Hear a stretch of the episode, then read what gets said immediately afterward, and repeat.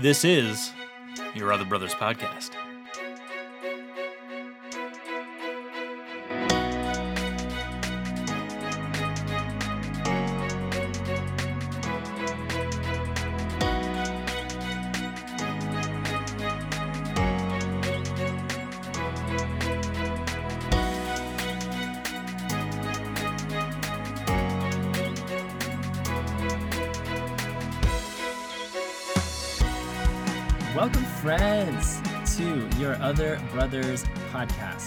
Navigating faith, homosexuality, and masculinity together and also apart. This is a historic podcast because for the first time that I can recall, first time that we are all in different locations. That like never happens. We are always so communal on the Yobcast. But today, from the jewel of Northeast Georgia, my name is Tom. What's up, everybody? Joining me from the city of Oaks, it's my brother Ryan. Hey everyone. And there's a big thunderstorm of brewing, isn't there? Yeah, yeah, it's very moody over here. So maybe if you listen closely, you can pick up on some of the mood going on here in Raleigh. My my fourish presence is still there in the city yeah, of Oaks. you're here in spirit. manifesting. It's very dark manifesting outside. in the clouds, yes. And then also joining us from the Midwest, no word yet on the weather patterns there. It's our brother Jacob. What's up, Jacob? Hey guys, it's good to be here. Uh, currently, it is raining, but it's a nice, gentle, calming rain. So uh, still a bit moody, but not quite as bad as Oakland. Would you say it's more of a lull, more of a lulling rain? Yes, it's a dreary lullabying rain, as they. Lullabying In the. Midwest. Very nice, very Yep. nice. Well, y'all, I'm glad you're here because we're not done talking about emotional attachment. We got more st- more stuff to say, and we're going to keep mm-hmm. talking about it here tonight with a very special guest. I feel like you know, I feel like I don't want to denigrate anybody on this podcast. I'll just I'll just put myself out there. I don't want to degrade myself because I think I have stories to tell. I think I have wisdom to bestow. But I I will readily admit I'm limited. I do not know everything. I know very little in the grand scheme of things. And I'm going to assume y'all are the same. I assume y'all are also very smart and have stories to share, but not wizards who know everything. I mean, we we understand at this point that we are no longer special, and we've, we've just come to accept that. So no worries. Perfect. So that's where that's where it's really great to bring in outside voices and outside wisdom and outside knowledge and uh, stories to share. And so we have a very special guest coming on a little bit a little bit later in this show. So stay tuned because we're going to talk all about emotional attachment and uh, dive even deeper, deeper than we've already dove, Dove. dive, dived. yes. Uh, Yes, dove in? Dove in. Yeah, deeper than we've already Deeper than dove we've in. ever dove in. That's- that sounds about right.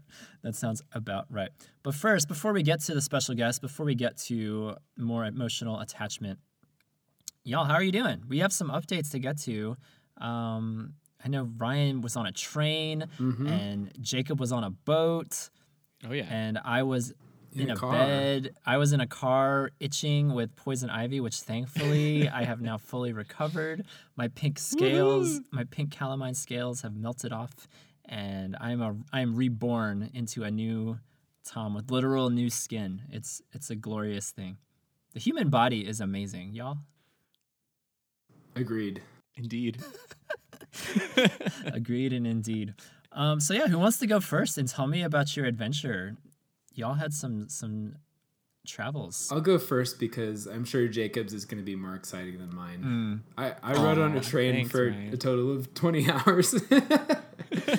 um, it was about what I expected. You know, it wasn't super glamorous, but it was pretty chill. Except I managed to each time sit within one row of kind of the most obnoxiously annoying people on the train. So, like, there was a snack car, and like when they would come back to their seats from the snack car, I'd leave my seat and go to the snack car, and then, you know, we'd switch places um, because I didn't want to be near them. so, uh, but but it was cool. It was um, it was amazing. I was surprised how fast the train would go sometimes, especially through the Northeast. I downloaded a speedometer app on my phone that uses the GPS to tell you how fast you're going, and through some of the through through some of the the stretches in like New Jersey, we were going like 115, 120 miles an hour. And Oh, it was wow. kind of wild because we would like just zoom right through like train stations, like right by platforms with people on them, like an arm's length away. And it's like, bruh, we're going 120 miles an hour. like, stand back.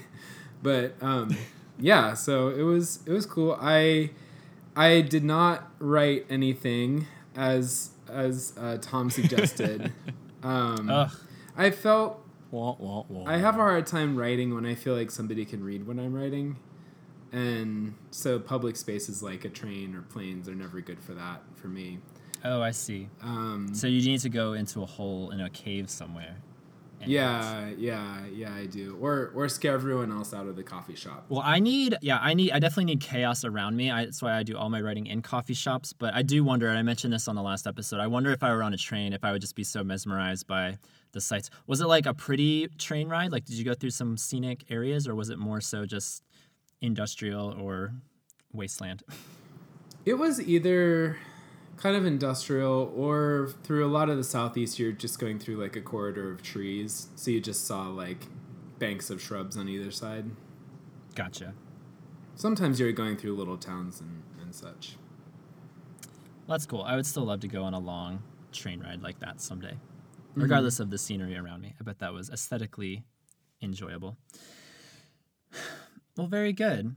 Jacob, meanwhile, just as exciting, you went to Alaska Indeed, yes. on a boat. on a yes, I went on my first ever cruise Wow. to the last frontier or the final frontier. I, I don't ever know which which one was actually ever that Alaska was ever referred to as, or One of those is which one is only used for Star Trek. yeah, I think space is the final frontier, and Alaska is the last frontier. I, I might just be making this up. Tom, is that accurate? that sounds about is any right. of that true? One of I them is said? space and one of them is Alaska. Okay. I'm not sure which came first.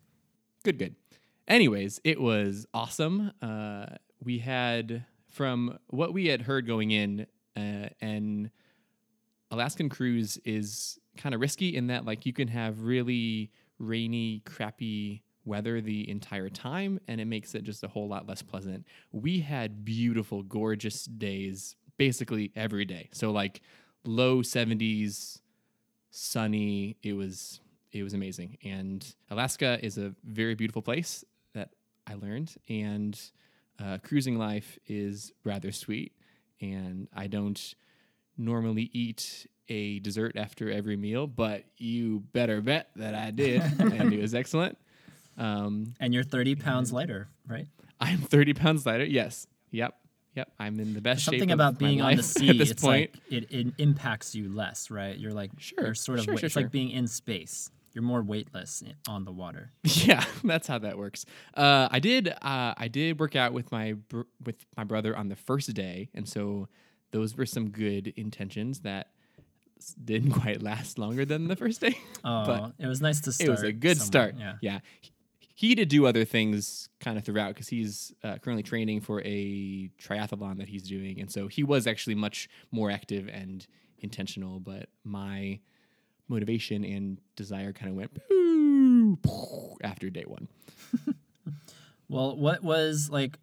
I've never been on a cruise, so enlighten me. Were there like I picture a cruise having like excellent food and a pool and mini golf and Sure. a jacuzzi and Yes, yes. and like does it have those activities? Those It has yeah, it has it has more that you can do on it than I imagined. There there wasn't any mini golf, which is which is sad, but Oh. it was uh, so we went with Royal Caribbean on one, not their biggest ship, but a really big one. So there were 4900 passengers um, on the ship and there were three pools and um, gyms and theaters and restaurants and yeah it's i would say that overall like your like main like food time and like eating area like it is um it is definitely uh quantity over quality i would say. Like yes did did have some really good stuff but i would say that for the most part it's really about you're getting an obscene amount of food at any time than it is like these are the best meals that you've ever had in your life That also depends on the cruise line. I think that's Royal Caribbean, but like other cruise lines are gonna have higher quality food. What was your favorite? What was your favorite port of call? I would say probably probably Skagway, um, because during that um, during that port, Was that a knock on your door, Jacob, that I heard just now?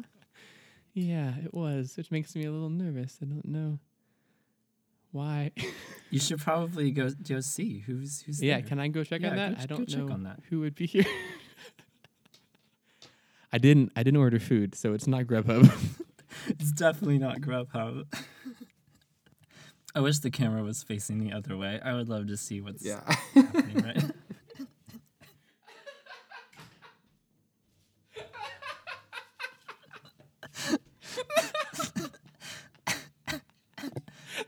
What, what you got there, friend?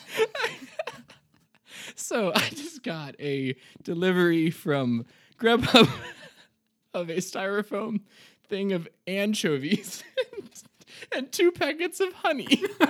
I don't know where they're from. But the lady at the door said, This was a very strange order. like, yeah, I didn't make it. oh my goodness. you guys. There you go, Jacob. Eat up. You guys timed that perfectly. Where did okay? Hey, I need I need to know where you found a place to order from where you can just get anchovies. Have a very strong smell. Don't don't Oh. question my methods. was question was your Grubhub delivery person disabled this this time? No, she was very young and vibrant and physically fit. She was just confused because I was confused because I didn't order anything. And she said, "Well, it's already been paid for, so it has indeed. You should. You, I will let you rest easy knowing she was tipped Wow. very well, and that's she good. yeah. And I hope I hope you didn't spend a lot." and now you are going fishies. to be healthy and vibrant and strong for this podcast. Um, You're so sweet. have you ever had? I am a bit. Have you ever had anchovies before? Uh, I have had them on Caesar salad before. Oh, Never okay. just by their lonesome. I was really- Do I dip them? Do I dip them in the honey? Do they do they take a little Oh yeah, swim in the yeah, honey? yeah, or yeah, do absolutely. I drizzle the honey over all of them and sort of mix them up. They're called. I don't know. They're called I don't wanna honey honey chovies, and you, yeah, you just let them swim around for a little bit, and then you slurp them up. How did you? How did how did you get it to be timed so so perfectly? I gave her explicit instructions to enter your door at 6:35 p.m. Eastern Standard Time. I made sure you were talking during the podcast. This thing was very meticulously Wow. planned from the from the beginning. All right, moving this show, this anchovy-ridden show along. Um, it's time for everyone's favorite intro segment, the triumphant tidbit. What is up with everyone? We've always called it this. It's always been called the triumphant tidbit, and we're gonna share some triumphant things, starting with the man with the anchovies and the honey, the honey chovies, Jacob. What is your triumphant sir. tidbit? So my triumphant tidbit, or my TT, as we always call it, just for short, little little funsies, because we are today we are going to be continuing with attachment and different attachment styles. I wanted to, as I just came back from vacationing, I wanted to, talk about our vacation styles because, as I have learned from being a human for 28 years, everyone enjoys vacation and does vacationing a little bit differently. And so, for instance, uh, when it comes to uh, myself, I usually am more of the like re- relaxation, go with the flow, kind of chill, lower key. While my brother, who is great and in Enneagram 7, needs to be doing something at every moment of every day. And being on a being on a cruise where there are basically unlimited options of things that you can do and be involved in he got a little overwhelmed. Um, but i think also at, at the end of it loved the fact there was always something that he could be doing. However because we are very different in that way we we do kind of butt butt heads a little bit when it comes to like I don't like to be forced into things on a vacation that I don't like even if I even if they're not bad things I don't like being forced into activities or excursions or what have you. Um, and so I would be I'm curious to hear from the two of you your vacation styles and what that looks looks like for you guys. Well, first of all, I don't like how you're framing this as I Good versus I, evil. yeah, I go this way, and I have to deal with my brother who Yeah, operates that is this accurate. way. Yep. Yeah. That's it. Whereas I think there's value in both ways of experiencing a eh, mm. vacation, the chill and Sure. the not so chill. No, I understand. Yes, yes, I am. I am thankful for the ways that he does pull me out of my chill to to do things that I might not otherwise do. So, Nate, thank you.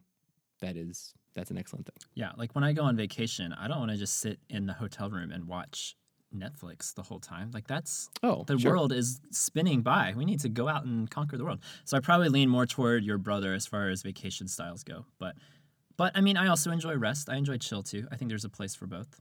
But if you're going to press me into one style or the other, I'm I'm with your brother all the way. Well, yeah. Also, I don't I don't want to uh, come come at this and say that there are only two vacation styles. So mm. I want if you feel like you have a you have other ones that are more nuanced or, or different, please by all means.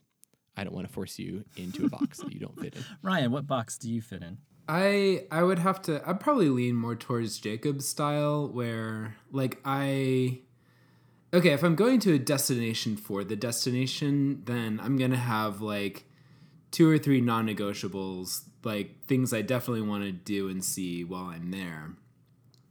And then I'm willing to fill in fill in the rest of the time with with other stuff and kind of go with the flow for that. But especially for longer trips or trips with family, I really do need some time to sort of like have to myself and pull away and not be socially engaged with uh, with the people I'm vacationing with. And so one like cruises are really great for that because you can sort of like lose yourself on the ship and Yep. like find Or hide. yeah hide find some something else to do find somewhere else to go um, when i'm not on a boat with family um, i find it's helpful to like stay stay at the house while everyone else goes out and do does something or go out to a coffee shop if i need to do if i need to so yeah i i want to do like the few key things that i've decided i want to do and i'll be pretty gung-ho and like i'll make that make it happen but then um, but then i need to balance that with some alone time as well What's your favorite chill activity, Jacob? Like while while your brother's out climbing walls and swimming canals and and running marathons, like what are you what are you doing?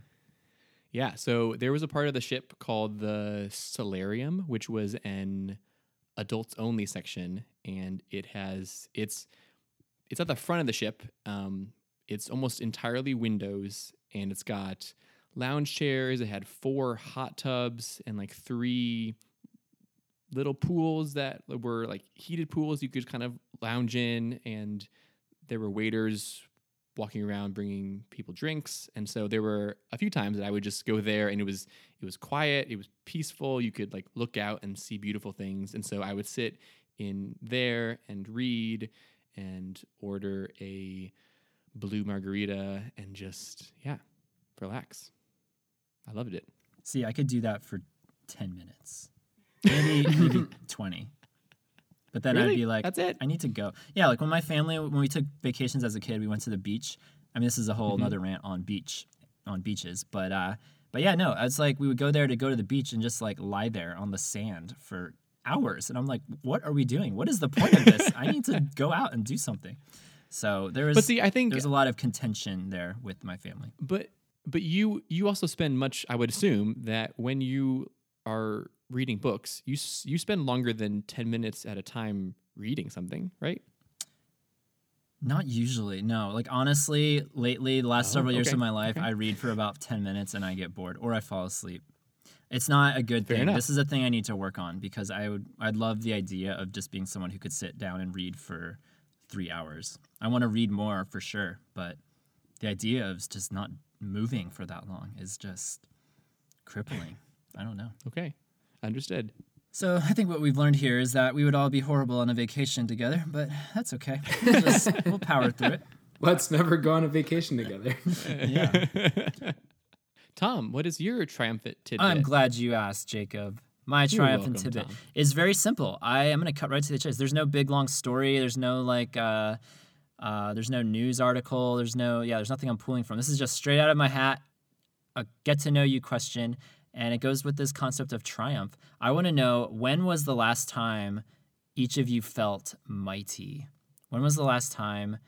This isn't like a silly question. Like when did you feel like, dang, like I I did that, or I'm a man, or I'm you know like I did that. Like what comes to mind as something where you just felt super proud? I mean, you can just you can spin this any way you want. Like I felt super proud in this moment. I felt blah blah blah blah blah. But I I was for some reason today really stuck on this word, this this concept of triumph and might. So I want to know when the last time you felt that was. So I think the easy answer for me comes from CrossFit. And This is just a segue into talking about CrossFit. yeah. this Always. is now a CrossFit always podcast. comes comes back to CrossFit Yeah. every single time. Tell us about CrossFit, Ryan. If you're not familiar with CrossFit, every day you have a workout of the day, and they have like an RX version, so that's like the prescribed version, uh, and then they have a scaled version because the prescribed version is not something a normal, typical human could usually do. Um, unless you've been doing CrossFit for a while. So people who go and like do CrossFit for like a year or two before they um, before they can do the RX workouts regularly. But a few weeks ago, um, the RX workout was not was not like something that was totally out of my range of capability, and I tried it, and I managed to do the prescribed workout, and it involved um, carrying a heavy medicine ball above my head for hundreds of meters, um, and also doing a bunch of Russian twists, which is like a, a core a core workout you do on the ground, um, and then some like back extensions on this one machine. So it wasn't like as far as RX workouts go, it wasn't super crazy. It's probably the easiest one ever, but I was like so proud of myself and I felt so accomplished. Like, wow, these few months, these six months or whatever in CrossFit have really paid off. That's awesome. I've never Nice. done a uh, yeah, I've never done an RX workout. I haven't done CrossFit in a few months now with all my instability, but I'm hopeful. My goal when I first started was like I just want to like can I just do the women's weight? And even that was really hard for me. And then there was some there was some workouts toward the end of my run with CrossFit that I was able to do the women's weight like prescription and that was encouraging. I was like, okay, I'm Yeah. I'm propelling. I'm moving in some direction. And uh and that was great too. I also feel very mighty doing any of the uh, Olympic lifts like snatches and jerks and deadlifts, all that. Yeah. Very conducive to feeling triumphant, mighty, and powerful, which is fun. Right, because if I ever tried any of those workouts, like in a public gym, I would probably just faint from the shame of it all. You know, like, a physically I can't do it, but b like, who am I? Who am I to thrust this bar into the air? Like I know what I'm doing. I don't have the answer to that, Tom. You have the answer deep Who am inside I? you. Who only am I? only you you? can answer that, Tom. Who am I? What about you, Jacob? When did you last feel mighty? Yeah. So, uh, what came to mind at first didn't quite seem like it fit with what you were asking, but now that I think about it more, I think it I think it does, and I will attempt to explain. So, on this cruise that I was just on, one of the fun things that you could be involved in was a karaoke competition. Um, so I decided to, uh, me and my bro uh, took part, and um, I ended up winning it. Wow. And so what like yes, and what what made it even better is that I won by singing "Let It Go" from Frozen. are we ever going to be able to get away from Nope, never. Like the last few episodes, Never. it's just so musical heavy. Dang. and people loved it and i felt yeah i felt amazing um and i think that like yes it does seem like kind of silly to win a karaoke competition on a ship like not it's like a super mighty thing.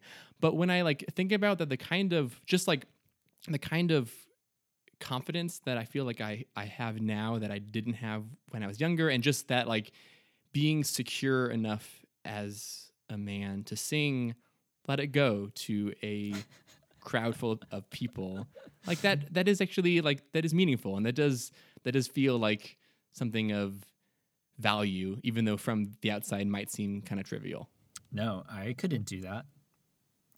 At least I don't think I could. That's amazing.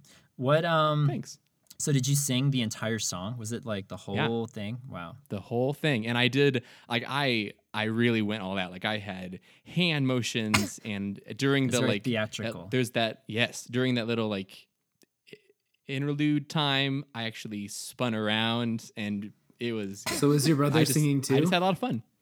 Yes, he sang uh, "I Want to Dance with Somebody" by Whitney Houston, Ooh. which I I do have recorded on I was video. gonna say, is this recorded in some Didn't see that. capacity, either his performance or yours? Mine is yes, mine is on my cousin's phone that I have not actually seen yet, Mm. but I I have my brother's on my phone, so that can be readily available to, or I'll just yeah.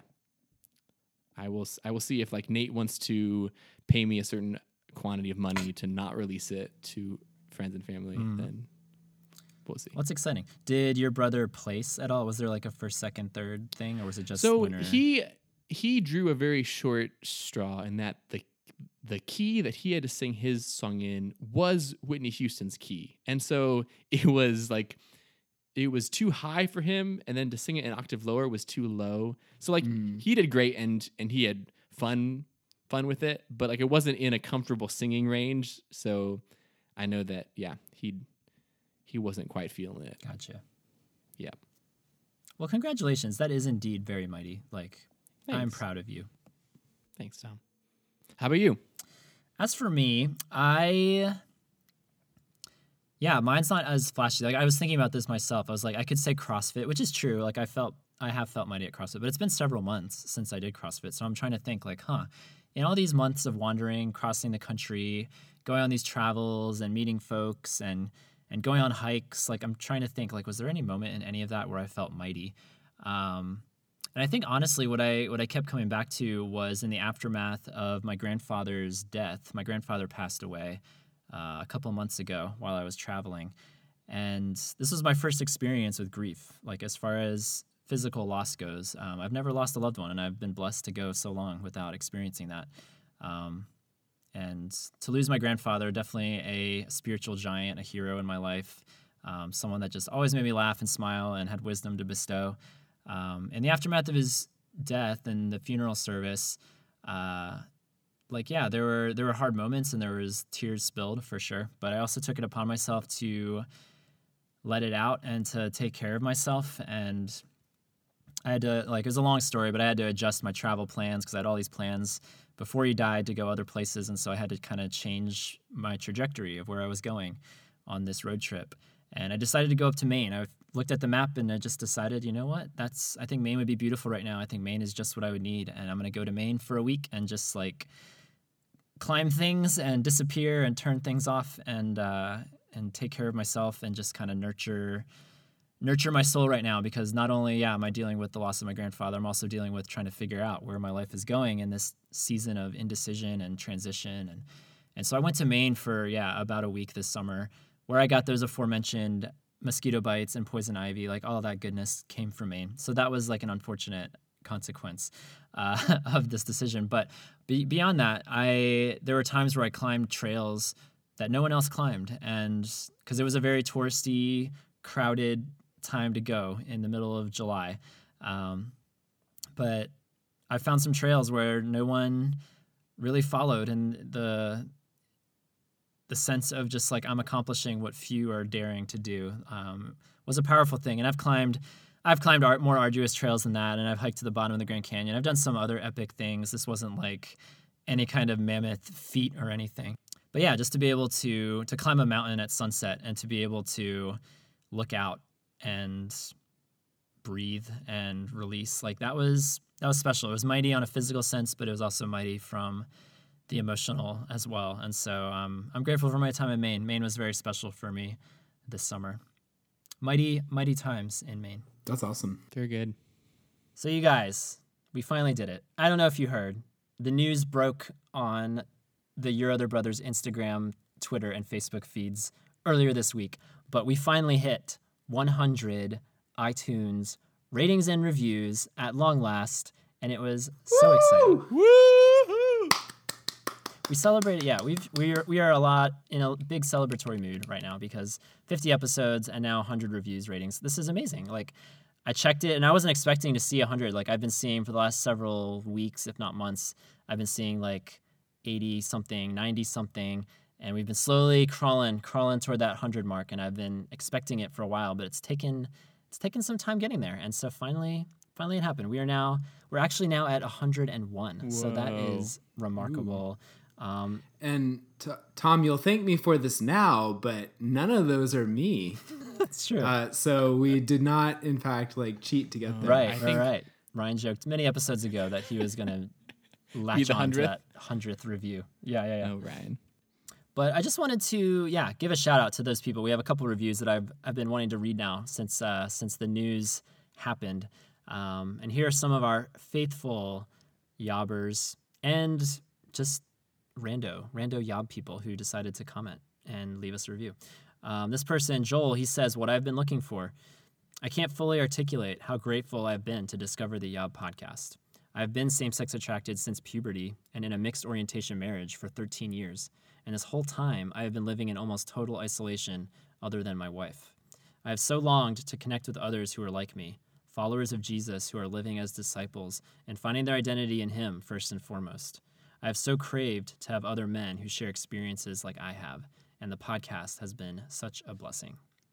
So, Oh, we love you, Joel. Joel. Thank you, Welcome Joel. to the tribe. Welcome to the tribe.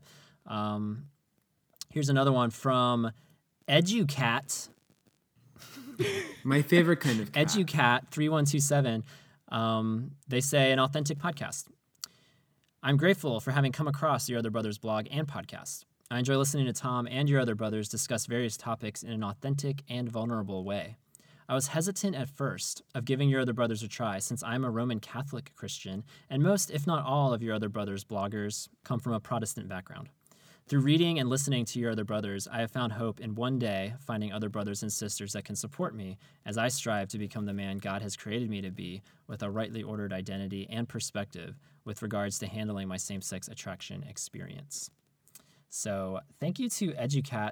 Yeah, a big shout out to our Catholic audience because we have we have a decent number. I mean, they're not as plentiful maybe as other denominations represented, but there are Catholic people in our midst, and the ones I've encountered along the way are really mm-hmm. great people, and I'm super grateful for their perspective and what they contribute to this community.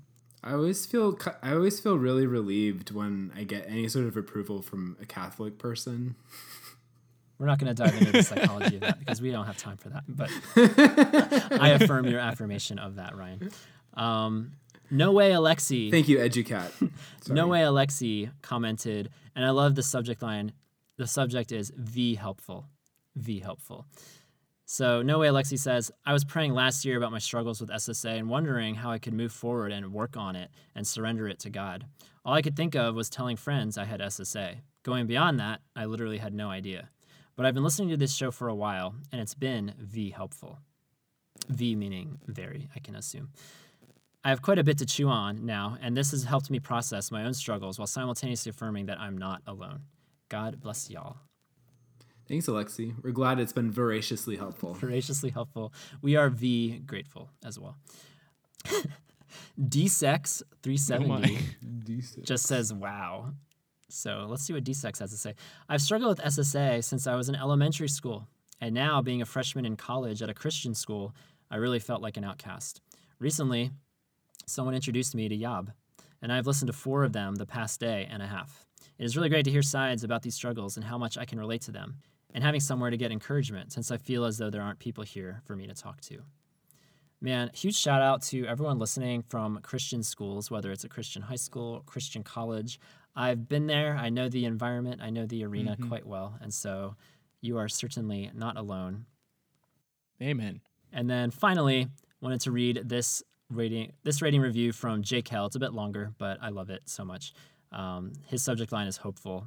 All these, by the way, five star reviews. It's it's hopefully without going without saying, but five star reviews. Really grateful for every single one. Uh, Jake Kel said, "Heyo, heyo, Heyo. long time listener here. I first discovered y'all while searching on the interwebs during halftime at a Texans playoff game, probably a couple months after the podcast started. This search was one of many throughout my years as a Christian who struggles with labels, or SSA, or whatever the right word is now. Thankfully, the blog and podcast were not a mirage, but a real life oasis, giving me a window into a world of actual people like me, at least with this stuff. I decided to review after the Letting Go episode, not because the others weren't good, but because it's the episode that answered one of my deep concerns with the Yabber Prize. I am thankful that there is a conscious shift toward the Rock of Ages himself, who has carried me and fulfilled the promises for community in his word to me time and again, especially through years of those promises sounding like despicable lies in light of what I was experiencing. A podcast centered on him and his Jesus work in your lives is worth way more than five stars, no matter how many small beefs I might have with certain things. P.S. Y'all have the best sponsors of any podcast I listen to.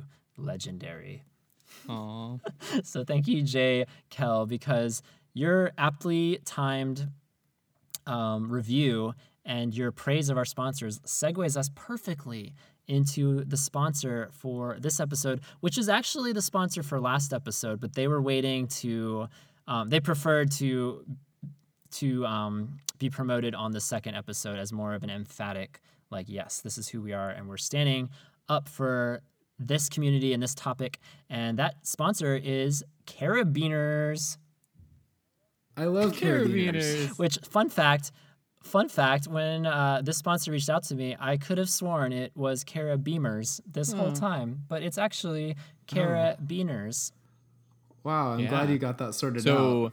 more fun fact, I I think I actually only learned what those were probably two years ago. I had no idea. Really? I would, yeah. Ha- so when you went to a Buffalo Wild Wings in your cargo shorts, how else did you keep your keys attached to you? Or did you I- not ever go rock climbing Correct. at summer camp? Or All all of these things or have what else not are been they a part for? of my life. I'm so sorry. part of the Jacob Indeed. experience. Okay. It's been a void. Well, Jacob, you should give the sponsor a try because Oh, carabiners oh are oh, no, no, no. I have I have since strongly. I have since things. learned to love them as they currently are holding the key to the pool and to my mailbox. So like Whoa. incredible importance. Those aren't. Yeah, those aren't going anywhere. Those are mm. Those are secure. attached. Yeah. so thank you, Carabiners, for not only sponsoring today's episode, but our mammoth, epic, celebratory 50th episode as well. And then finally, before we dive into this episode with our very special guest, um, I also wanted to give a big shout out to, I'm not going to name the name, of course, but I, I'm going to give a shout out to a lurker who, after listening to our last episode, decided to f- follow in the vein of Ryan and Jacob and become a lurker no more. And he is now a proud supporter of your other brothers on Patreon. And that is just super special to me to have gotten his email and to exchange some exchange some stories with him in, in recent times. Um, super grateful for every lurker that comes out, every lurker that comes out of hiding and joins the fold, joins the community, supports what we're doing. It means a lot. So thank you to everybody who supports us on Patreon. Uh, if you're interested in learning more about what we do and how you can support this effort, just go to patreon.com slash your other bros. All right, y'all. So we are continuing this conversation on emotional attachment, and we're bringing in an expert. We're bringing in somebody who can carry us out of the mud and onto higher planes of knowledge and understanding. Um, and this is going to be so fun because we don't get to do this, and I hope we do this more often. But we're bringing on somebody to join the Outcast. Everyone, welcome Taylor Zimmerman. What's up, Taylor? How's it going? It's going so great. I'm so glad that you're here. Taylor, you and I have never met face to face, but I I've seen you. I've seen you in person before at Revoice presenting uh, presenting. And Ryan, I think you met Taylor, correct? Yes, yes, we met after his workshop at the most recent Revoice. Perfect. So at least there's some familiarity here. And Jacob, you well, Jacob, you attended his his workshop as well, right? Yeah, so I attended yours from last year. oh, okay. But Yes, Yeah. me as well. So, so it's good to have you, Taylor. You you presented at Revoice, so you obviously know something. You know you have some sort of. So rather than see, one of my pet peeves is when people introduce guests as if they like they're reading off of a script and they're just reading like who this person is. I would much rather Taylor, you just tell us who you are. Give us like your 30 second elevator pitch. Who are you? Um, and introduce us for those that aren't aware of who you are. Yeah, yeah. Um, don't know if I would use the word expert to describe me. Uh, I think that uh, requires years and years of uh, research in the field to be considered an expert. uh, con- uh, sort of a, a enthusiast, I think, of uh, Mm. attachment theory. Uh, so my um, my research, I'm a student at the University of Chicago, uh, getting ready to uh, start my uh, third master's degree. Uh, I'm like a Trinitarian, uh, you know, master's uh, I uh, just want to defer, you know, the real world as long as possible. You know, get all the student loans. It's fine. Yeah. Uh, and so my area of interest is uh, philosophy of religion, theology, and psychoanalysis, and how they all come together. Uh, and part of that has led me really deep into attachment theory. Uh, and so I have presented the last two years on boundaries uh, at Revoice, um, but largely it's uh, how do we understand ourselves as relational human beings? How do we understand these sorts of feelings that come up when we're in deep, intimate relationships with other people? And how can we normalize the things that ought to be normalized uh, and then draw attention to some of the things that we can do to ease some of the anxiety in our relationships, help to get a sense of, of safety and security and comfort, um, and to ultimately have have deeper, more fruitful, less anxious uh, relationships with other people. Um, so that's uh, I think would be a little bit of where I kind of come from and and what my sort of orientation is with that. Very cool. Very cool. Mm. Um, well, we're so glad you're here. Yeah, you may not consider yourself an expert, but let's just say you're more of an expert You than are. the three of us. So we'll just we'll just leave it at that. Um, very cool. Well, I first heard about you before Revoice. You blogged a couple blogs on spiritual friendship, and that's how I found out about you. And so we'll probably reference maybe some of your writings from there throughout this conversation. But but before we get any further, though, why don't we spend a couple minutes and just get to know you and pepper you with some questions because that's what we like to do with our guests. We like to just like we like to assault our guests with questions to get to know you all the better um, and that that's that's where we go so first question is we are we are definitely big into personality types here at your other brothers and so we definitely need to know um, enneagram myers-briggs anything else that you feel is relevant to to us understanding you as taylor Yeah, yeah. Uh, I think I only know both of those. So okay that's my that's Myers, perfect. yeah, that's great.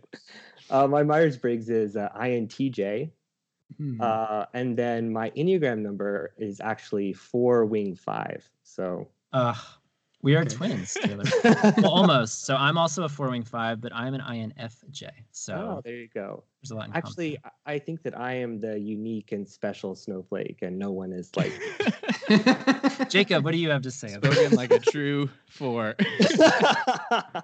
So yeah, I just I tend to argue with people who think that they are an INFJ, but there are there's really only one like real INFJ in the world, and so I'm just I'm, I'm helping others find their true selves when they think they're yeah yes. you know yes. You're just- actually an ESTP. you're yeah you don't know what you are. just listen to me. I'll help you out. Um, what's your background or history with like Christianity? like sort of like what is my uh, life put into narrative form in the form of a testimony Well, I I don't know. I guess like help. I, what I'm curious about is like what kind of a church do you go to, or like Oh, yeah. how how does that play into maybe parts of your story? I don't need like Mhm. I'm not asking for a whole life story because Tom's just gonna edit it out. Help, help us get a picture for like how we can, um, you know, connect with you on a in spiritual terms. yeah yeah how did you guys talk for five hours and you only have 30 minutes um, yeah so i uh, i grew up or i didn't grow up in the church uh, so um, my family uh, is not religious uh, was sort of this angsty um, atheist kid uh, came to faith in a united methodist church uh, then discerned a call into ministry went to seminary really became passionate about theology Uh, and so during this time, I went from being United Methodist uh, to transitioning into the, the broader Anglican communion. So I would identify sort of theologically as Anglo Catholic, uh, love all the smells and bells of worship. I said that to someone once, and great. he uh, sort of grimaced, and he said, "What do you mean by smells of worship?"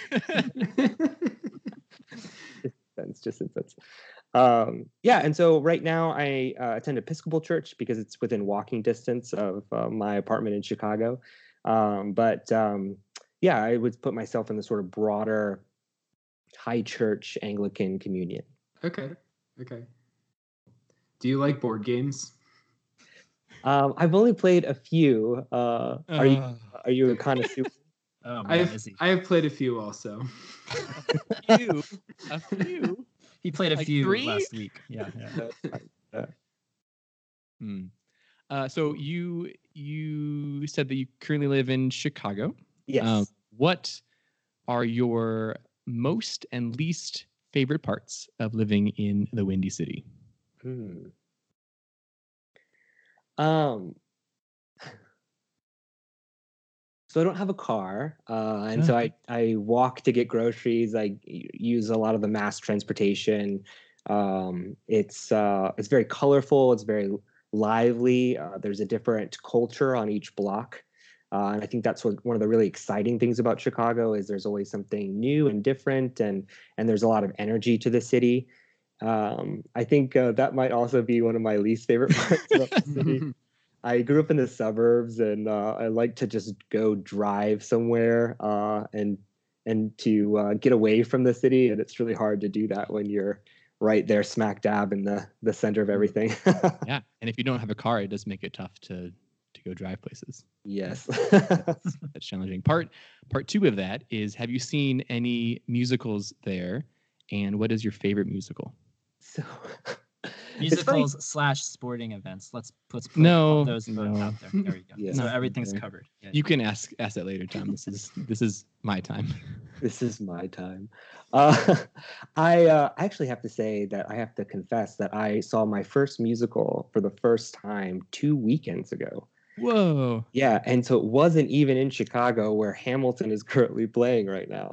It's fine. So yeah, I uh, I told my friend I said yes, I am officially gay now. You uh, you you have arrived. yes, yes, like I can uh, I can finally uh, get that that coveted gay card. You know. Mhm, mhm. The one that everyone wants. Yes. The one that Yeah. gets you Super discounts coveted. on your mimosas. That's right. yes. Yeah. What musical was it? Newsies. Newsies. Ooh, that's an excellent one. It was really good. I was uh, jamming to it afterwards. Yes. Good. Well, very good. Does that, does everyone feel like they sufficiently know Taylor now after the I last feel five satisfied. minutes? You feel satisfied? Yeah, yeah. We could probably talk all day about just random things. That would be a great show too. But while we have you, we definitely want to pick your brain and just like dig a little deeper because on our last episode we started talking about emotional attachment and shared some stories about some people that we've attached to in healthy ways and others that we've attached to in not so healthy ways. And we have plenty of life experience to draw from with the uh, the three of us, and now undoubtedly the fourth person joining this show right now. Um, so before we start out though, so we're talking about attachment theory and attachment styles. That's kind of the direction we're going. We're taking it a little more psychological, academic. Um, still going to be sharing stories throughout this episode, no doubt, but wanted to give it more of a framework, I guess, as we continue diving into this. So Taylor, do you just want to like open up and just kind of start defining some terms for us and just kind of get us going on this on this wonderful adventure? Yeah, sure. Um, so, uh, attachment theory is a, a big, major theory uh, within psychological research. Uh, and it really is this idea that the early relationships that you have in your family unit, um, the child with the mother, uh, and how intimate and connected the two are, really then later affects how uh, the child grows up and interacts with other um, human beings and other relationships. And so, if they had a good, um, soothing caregiver, they largely see themselves as valuable, as as wanted, as desired, uh, and as as being able to love other people in, in the same capacity. Uh, and so, a, a good caregiver and a, good um, connection with that caregiver can lead to healthy adult relationships as those patterns continue into adulthood. Um, of course, the other side of that is that when the caregiver isn't um, connecting to the child, isn't there and present with the child, uh, it does lead into negative patterns and, and has negative effects on adult relationships. The uh, two uh, major thinkers within attachment theory historically the the father and the mother of attachment theory would be john bowlby and mary ainsworth uh, and John Bowlby had observed uh, children that had been in British hospitals that had been taken away from their family, that had um, some sort of illness, that were they were recovering from this illness, and he noticed that they had these certain responses to being removed from their families, and so it got him into thinking a little bit more about the role of attachment in in health and vitality. Uh, Mary Ainsworth, she uh, lived outside of the United States and, and, observed different cultures and different ways of, of seeing how mothers interacted with their children and, and sort of began this hypothesis of uh, what, is, what does it mean to have this, this good attachment and, and what do these attachment effects look like? So the big famous study, and and several people outside of the psychological disciplines have heard of this study.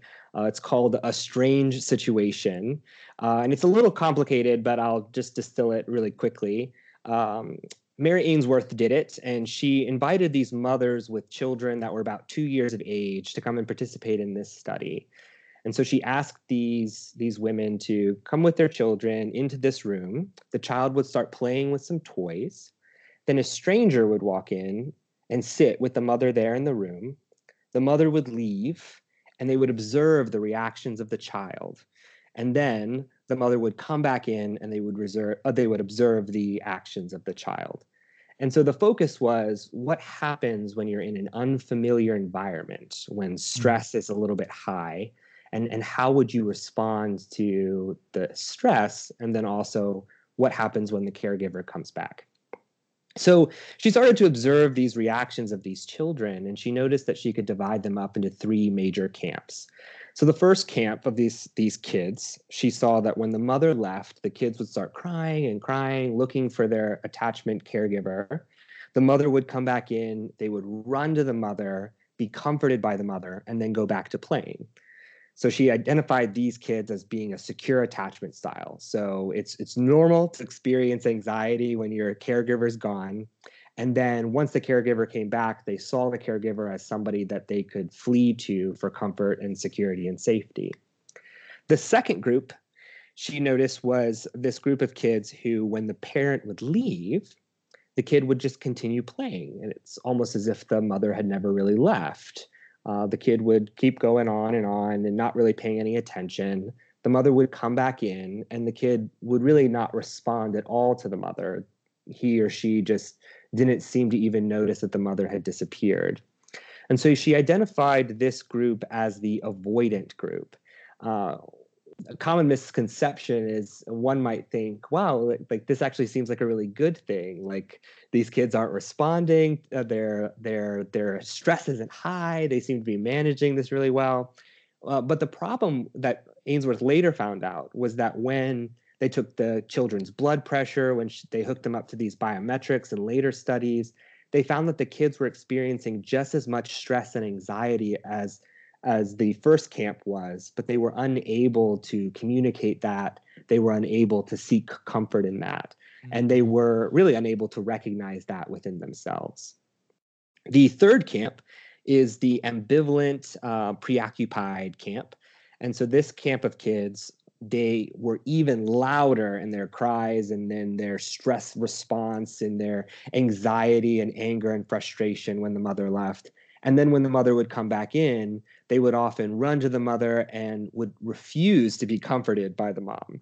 Uh, they would sometimes beat the mother, they would punish the mother, and it was this, uh, you know, this sort of, you know, you left me and you're not a safe person for me, and now I'm punishing you for leaving me. Mm.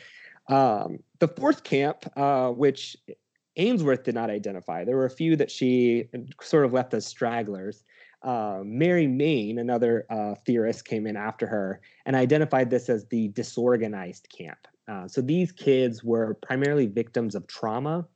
And so they had a wide variety of responses. Um, sometimes they would um, start walking towards the mother after the stress response and then just stop. Or sometimes they would wet themselves or sometimes they would just stare vacantly and they and they just didn't know what to do. Um, it's typically the result of when the when the mother is seen as something that the the child wants someone who the child wants to go to but is really unable to feel comforted by this person who is who's abusing them who is hurting them. Mm-hmm. um, mary main is the one who actually took these into adult adulthood. And so she developed the adult attachment style the adult attachment inventory. Um, and so these sorts of early patterns uh, develop themselves into adult, adult attachment issues. And so the avoidant person as the adult is somebody who uh, will experience high amounts of anxiety, but won't be able to communicate that, won't be able to handle that well, needs to block it all out, needs to to to deactivate, uh, to to to pull away from themselves and pull away from the the things that are causing them stress. The ambivalent person, the ambivalent attachment style, is one where there is a hyperactivation of the attachment system and so this this uh, adult will uh, immediately seek proximity to somebody that can comfort them and will be overly preoccupied with what that person is thinking and doing and where they are and so uh, you'll const- you'll hear things like um, I just think about them all the time and I'm just really scared all the time and and I wonder what they're doing and I have these sort of elaborate fantasies in my mind of they're hanging out with so and so and not hanging out with me and they're laughing at me or those sorts of things it's this constant mm. seeking out and thinking about one's um, attachment the one the person that one has attached to um, so hmm. that I think would be a good sort of preliminary uh, understanding. Uh, I'll uh, pause here and, and see if you guys uh, want to add anything or right. question. Pencils down. Now we're gonna have a pop quiz on everything.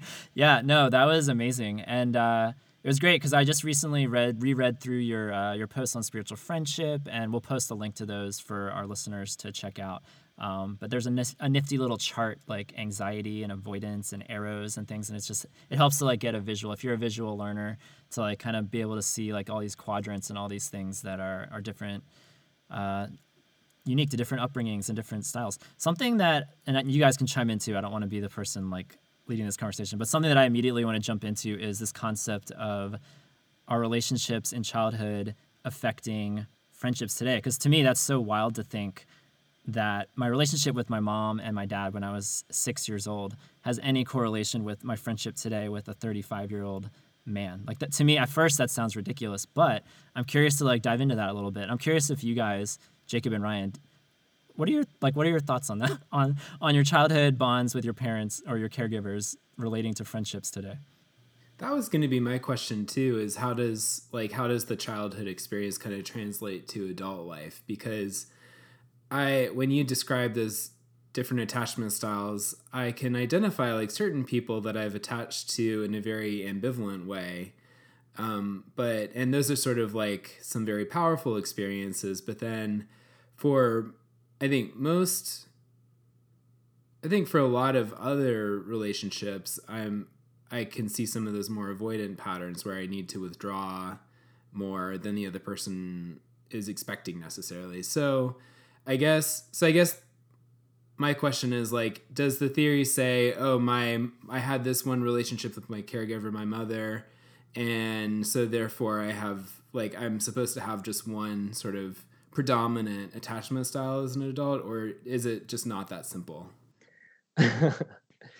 uh, I I think that I would say it's not that simple, but I can see what you uh, I see what you're getting at. Um, so ambivalent people you would um, assume that ambivalent folks uh, and I, am using that as a sort of shorthand. These are not categories of people obviously. These are uh, patterns that we find ourselves uh, sometimes sure. caught so um, it's not like a personality theory. It's not like the enneagram where like oh i'm a nine and i'm yes. ambivalent attachment style. Yes. This is more like a, a lens through which to look at our patterns. Yes. Yes. Exactly. okay. Um, so a, uh, an, a person who has an ambivalent attachment style, you, you, would assume that they would attach to somebody that has an ambivalent attachment style. So, you know, great, you love high intensity, you love um, all of this excess, you know, uh, surely you're going to be attached to somebody who shares that same propensity. Um, but actually, when we are around, when if I am an, uh, an ambivalent person, and I'm around somebody who uh, who also is an ambivalent person, uh, they sort of hold, in a sense, a mirror up to uh, my own kind of personality, and my own self, uh, and often make me really uncomfortable with their excess. And so I I see a lot of the excess that they have, a lot of the excitement they have, a lot of the desires that they have, uh, and and might start to pull away as a as an attempt to balance that out. Um, so we tend to to balance the energy of another person out. If they're if they're showing us a lot of extra uh, intensity will back down a little bit. Um, and so that's not to say that necessarily um, that sort of response there might be then an avoidant attachment style, um, but mm-hmm. rather it's in these specific contexts I might um, pull back or or shift the power dynamics in the relationship a bit so that I'm not uh, so that I'm sort of balancing out this other person's intensity. Okay. Okay. That is super interesting because like you just put into words something that I've experienced all of my life and have never like been able to actually articulate it in such a beautiful way. And so it's like, oh yeah, that's exactly how I live. Taylor's and an expert. Wow. Taylor's Taylor's a he wizard. has yeah. he has he has earned all three of those masters. yeah. I um yeah, like I was curious, Ryan, you touched on it. Like I I've definitely experienced ambivalent that those ambivalent traits with people and then also the avoidant traits with people. And I was curious like am I like am I normal is essentially the the crux of what I'm trying to ask. But like do people generally like exhibit one over the other or they borrow like like a a smorgasbord. They just like borrow like bits and pieces of all the different styles of attachment depending on the person because because for me just like to to start adding some context to it. For me, I definitely notice ambivalent um, attachment styles with straight men in my life and more avoidant patterns with gay or SSA identifying men in my life for various reasons. We can dive into that, but but that's what I've noticed as I've been like reading your stuff and listening even now. I noticed that so clearly in those two particular uh, camps of people. So, what do you think that's about? Uh, well, there there are some theories uh, within attachment theory that say that uh, we might have one for more intimate relationships, uh, or or one with maybe one more in our family, uh, and then one in our general relationships or our general kind of intimate relationships outside of the family. Mm-hmm. Um, so there are some ideas that we might be we might be embodying different attachment styles in in those respects. Um, I think there is something to say. Uh, I, there, there might be something to say about, uh, you know, some of one of the dynamics that you brought up is, is something that I have heard from people before. It's it's the the unavailability of the person. Um, often kind of stokes within us um, more of a of a desire for their attention, uh, mm. and so it, it, makes sense that um, if this person is sort of deemed unavailable or they pull away from you in, in some unconscious ways, uh, as as straight men, you know, might be prone to do with gay men, there is this. Um, there might be this desire to hyperactivate the attachment system because it feels like the other person is pulling back and pulling away. Uh, and so there might be some of those ambivalent responses towards that. Um, whereas with with folks who might be um, moving closer to you and and, and um, more kind of um, interested in you and and more um, desirous of a, of a friendship with you, um, you might feel more like this kind of okay now I need to to you know pull away and withdraw and and you know you mentioned that you were an enneagram 4 and so there's a dynamic of withdrawing a little bit and having that kind of space and and separation in a relationship to just to make mm-hmm. sure that you know you can still be a full uh, person and still be a self that has your own uh, that understands who you are and has your own feelings and thoughts and needs and things like that um, outside of this kind of coupling that might happen mm-hmm. I'm like squirming in my seat right now because uh like what you said about unavailability um like unavailability like kind of like stoking those like longings for closeness and the, those ambivalent patterns. Um, like I found myself complaining a lot recently about why do all the people that I want to be closest to like why are they always so unavailable? And like maybe it's a correlation and causation thing where um, where like those are those are just the people that kind of um, draw out that kind of uh, atta- attachment drive for me. Yeah, I, I definitely think that that, uh, that tends to be a, a component in, in, a lot of people's lives. Um, I def I, you know, just to potentially sort of reframe a bit. Uh, you know, sometimes I, I, think that there is a a healthy level of, um, you know, you know, sometimes we we make it seem like okay, I need to either, uh, you know, settle for this, you know, these mm-hmm. group of people um, who might be unhealthy or who might uh, want things from me that I I can't give them, um, or I need to constantly like reach for the stars uh, and then just constantly be disappointed. Mm-hmm. Uh, I think there is a there is sort of a, a mystery there and, and, a place for tension and, and a place to say, um, you know, some of the deepest relationships that we can have with folks. Um, there is a, a separateness that has to be there. Uh, and there still is this kind of longing for more, and that it's actually okay to long for more, and it's okay mm-hmm. for for more intimacy and and more connection. Mm. Yeah. One thing that I think that I think that you mentioned this during your talk at Revoice last year is that one of the tendencies when we're talking about different attachment styles is that we we hear these things and some of the first things that that we think of like oh like like so and so really needs to to listen to this or or to read this because like oh yeah like this is this is them and if if if like they just understood what their problem was, then like they could fix it, and then everything would would would be great. And I'm I get the idea that that's not helpful, and that I think that like when it it seems like when it comes to understanding um, that it's it's much more important for us to understand ourselves and how we operate in in these things and work out from there.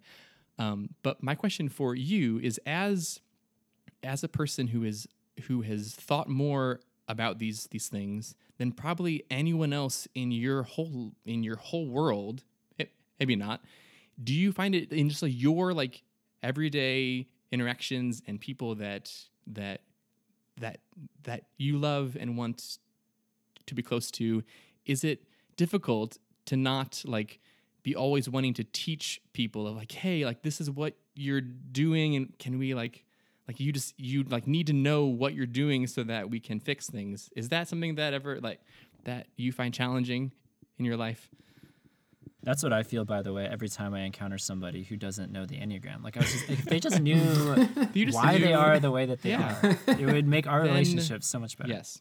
Yes. Uh, yeah, I think I, I, think that's a good question. I, I think there's a, a, level of that that is um, to say, you know i i feel like i have grown so much um, i have developed so much i i have uh, lowered uh, my anxiety. I've been able to understand uh, my attachment style or my enneagram type for my myers-briggs and and it's helped me in my life. Uh, you know i want i want you to experience the same joy. I want you to experience the same growth that i do. Uh, and so i think part of that desire is this very kind of good like yeah you know i i really want to to help the people in my life to to flourish and to grow. Um, there is another element of that that could be um, instead of solving my own anxiety or instead of working through my own anxiety or angst about a situation, I uh, would put that onto the other person and I would make them responsible for that. And if they could just fix their behavior, then I wouldn't be so upset. Sure. Um, and so I think that that part of it might be a little problematic, um, especially because you can't force another person to change their behavior, you know, what to to love you or to you know those sorts of things. Um, I um, I definitely feel that tension, uh, and that's definitely something that I work through all the time, and, and something that I process through all the time, and and something that I think um, Taylor, are you? um, dominating the situation? Are you controlling this person? Are you uh, making assumptions about what's what's best for them? Um, are you allowing them to just be and allowing them to to feel to feel safe and to feel seen? Um, but a lot of times in in in sort of attachment in the attachment world, um, it's far easier for me to be able to interact with the other person uh, with the attachment style that I might be picking up on with them. Um, and so, you know, for somebody who is ex- who potentially has an ambivalent attachment style and is expressing a lot of anxiety and is you know is very upset uh, potentially with me or or directing that energy at me um, and a um, I, I really want to know what you're doing and where you're going and, and everything that's going on with you. Um, the, the and this is sort of a little bit of what I talked about in my talk on boundaries is is that I'm I'm not going to say to them, wow, you know, you're just like way too much, and you need to, you know, you need to understand that this is the, the kind of system that you belong in, and that you need to get yourself help, you know, things like that. Uh, which I didn't hear you as like you know implying or saying, but um, I'm just sort of being dramatic for sure, sure, for dramatic sake. Um, but um, I, am I'm, I'm not going to say that uh, because um, part of working through my own healing is to be able to look at a person like that and say, you know, I don't like this behavior. It, it hurts my feelings. It it you know makes me feel kind of suffocated. Um, you know, it it is a little bit much. But the reason why this person is doing that is because they're scared that I'm going to abandon them. You know, they're scared that I'm leaving them, that I don't care about them, that I don't love them. And so, how can I? Um, demonstrate for them that I see them and that I recognize them while also maintaining some boundaries, right? And so to say, um, you know, you know, Joe, um, you know, I I understand that you're really upset right now, or I understand that um, things are really really hard for you right now. I understand that you're scared. Um, but it's not okay to text me at you know three o'clock in the morning or um, or you know something you know, I got into a conflict with someone the other day, and and it was um, just a, a, an ability to say, hey, hey, like let, us talk about it at this time. Let, let's talk about it a little bit later. We can both calm down, uh, cool off, think about it a little bit, and then process it again uh, in a few days, um, and then that that lets them kind of ease through their anxiety because they can say okay i can point to a time that we're going to talk about it and and then it helps me because i can have some space you know mm-hmm. so yeah. uh, maybe that's my long rambly answer to no no, no. question i've learned over the years that maybe this is just for me or maybe this is for everyone i don't know but working through conflict texting for me used to be so convenient. Like, oh, I, I hate talking on the phone, so I'm just going to text everything that I feel about this person right now. And it doesn't translate well generally. I mean, maybe that's just, maybe I'm just flawed and I can't text through conflicts properly. But I've learned over the years to, yeah, working through conflict with people, um, however I'm attaching or not attaching to them in the right or not right ways, is to, and depending on the person too, I've also learned to, you know, does this person, sh- does a phone call work? Um, is it worth meeting them in person, face to face, if that's possible? Um, some people like to be prepped that like a, a heavy conversation is coming. Other people prefer to just like on the spot, like let's just oh, there's something to talk about, let's talk about it. And I've kind of learned to like not throw in needless anxiety into the relationship if I can possibly avoid it. So that's that's important. Yeah, yeah. And and it also should be recognized that or I should I should make it more explicit that um, a lot of these things get amped up. And so people rarely go zero to 60 um, it's it's they try to connect and then they get rebuffed and they try to connect again and they get rebuffed. And so the the kind of hyperactivation the um, large amounts of, of emotion from uh, the ambivalent person is because they have tried and they have tried and they have tried to connect with you over and over and over again and are not feeling heard they're not feeling seen and so they just get bigger and bigger and bigger. And then unfortunately what often happens is when people around us get bigger we get smaller and and we we then start to fear their reaction. We get really upset. Uh, why are they so angry? Why are they so um, emotional right now? Um, and we want to shut it down rather than name it. Uh, and so mm-hmm. of course you know mm-hmm. when you know I, I don't know where you guys fall in, in terms of these scales of attachment styles, um, but if any of you have had the experience of just feeling like you're getting bigger and bigger and bigger, uh, when somebody, when it looks like somebody is like scared of us or they're scared of our response or they're getting smaller or they want to kind of offer us easy answers it actually stresses us out more which only makes us get even bigger and so Mm. when when people are giving us those sorts of responses it's it's easier for us to say um it's it it might be easier for us to want to pull away from them but by kind of matching their energy being able to see them and empathize with them, even if you don't want to, really does help them to process through the kind of emotional state that they're in and better love and care for you. Mm. Yeah, that's Wow. good. Where has this been all of my life? I've, so I have a quick question. Um, if I recall correctly, uh, is there a study indicating that these anxious attachment styles, like ambivalent and avoidant, have a higher rate of incident with non-straight people? Um, yes, and specifically, the one that I mentioned in my talk was, um, I think her first name is Christine. I can't remember her last name. It's it's actually on the uh, spiritual friendship article that I wrote. Um, but Okay. her, her research was specifically about our community, the Side B community, and uh, she found that there were far more people that were ambivalent and um, the that fourth category of disorganized Okay, uh, in our community. that's super interesting Yeah. to me. Why is that? do you have any theories or do you have any like yeah, anything that our listeners could be like, mm, yes, that's me.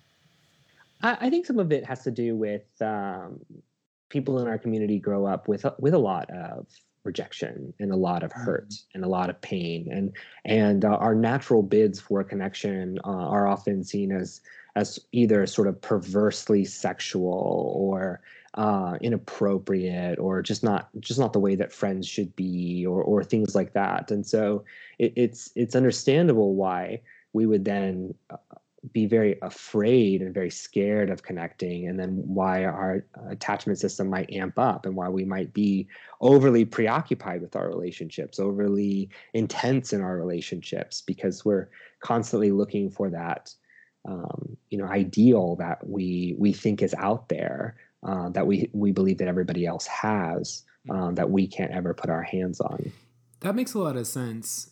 Um, that the communities we grew up in kind of prime us for that ambivalent style, and and I think even like I can see the problem being worse in churches or Christian communities, but I could see that also being just a, a problem that the broader community has as well. yeah yeah Yeah, I was noticing this um, that study that you referenced and another chart. I love charts and numbers and graphs and all those things. And so yeah, I noticed there was like essentially 75% are in this like anxious, insecure attachment styles with a whopping 48% in the preoccupied. Is that the ambivalent one? Is that what that one is? Okay. Gotcha. That's interesting to me. So like basically yeah, half of half of our community fall into that camp. yeah yeah So that's a huge that's a huge number. Yeah. I didn't mention this before, by the way, and this is sort of a fun fact for you, but uh, there there's uh, an identity. Uh, there's a label that's given for each attachment style that is both an emotional label and then there's an- one that's a cognitive label. So there is the preoccupied, which is primarily cognitive, and then the ambivalent, which is feelings. Uh, and then there's the avoidant and dismissive. So uh, from where you Okay. go. That's helpful. So so far we've talked about some um, some healthy responses to these attachment styles, like working through those conflicts you mentioned, or setting good boundaries, um, and those are really helpful. But is there a sense of being able to grow in your kind of default attachment style, like being able to become a healthier baseline person, so that you don't have to necessarily go through this whole process every time you become attached to someone? Yeah, yeah. Um, yeah, so this is uh, some of the de- the debates about attachment theory and and can you uh, work through your attachment style. Uh, some of our community have uh, misunderstood, I think, some of the literature about this. Uh, so uh, I've heard people say that the the, the argument is between. Um, you know, can you change or can you not change? Um, but everybody believes that you can change, and everybody believes that there is is some sense of security that you can get to.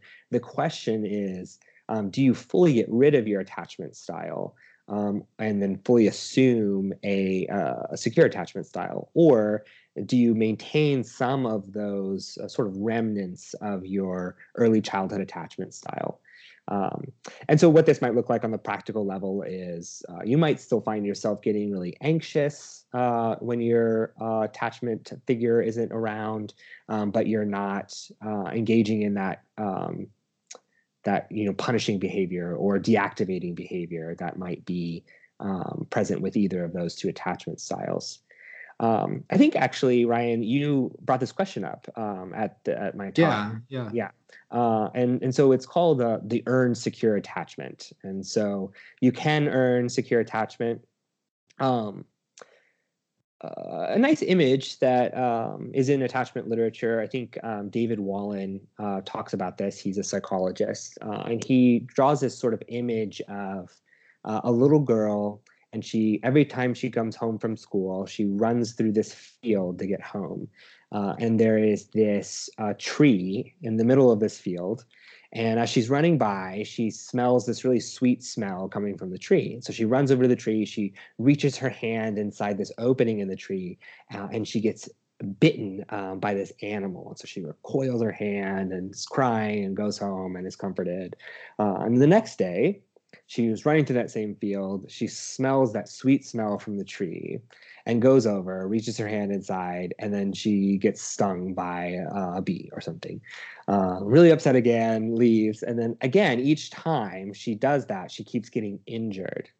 Uh, so let's say this happens. Maybe uh, you know this girl is just uh, you know the representation of that Einstein quote, and so she just keeps doing it over and over and over again. Mm-hmm. Uh, and so uh, let's say that it happens like 50 times, right?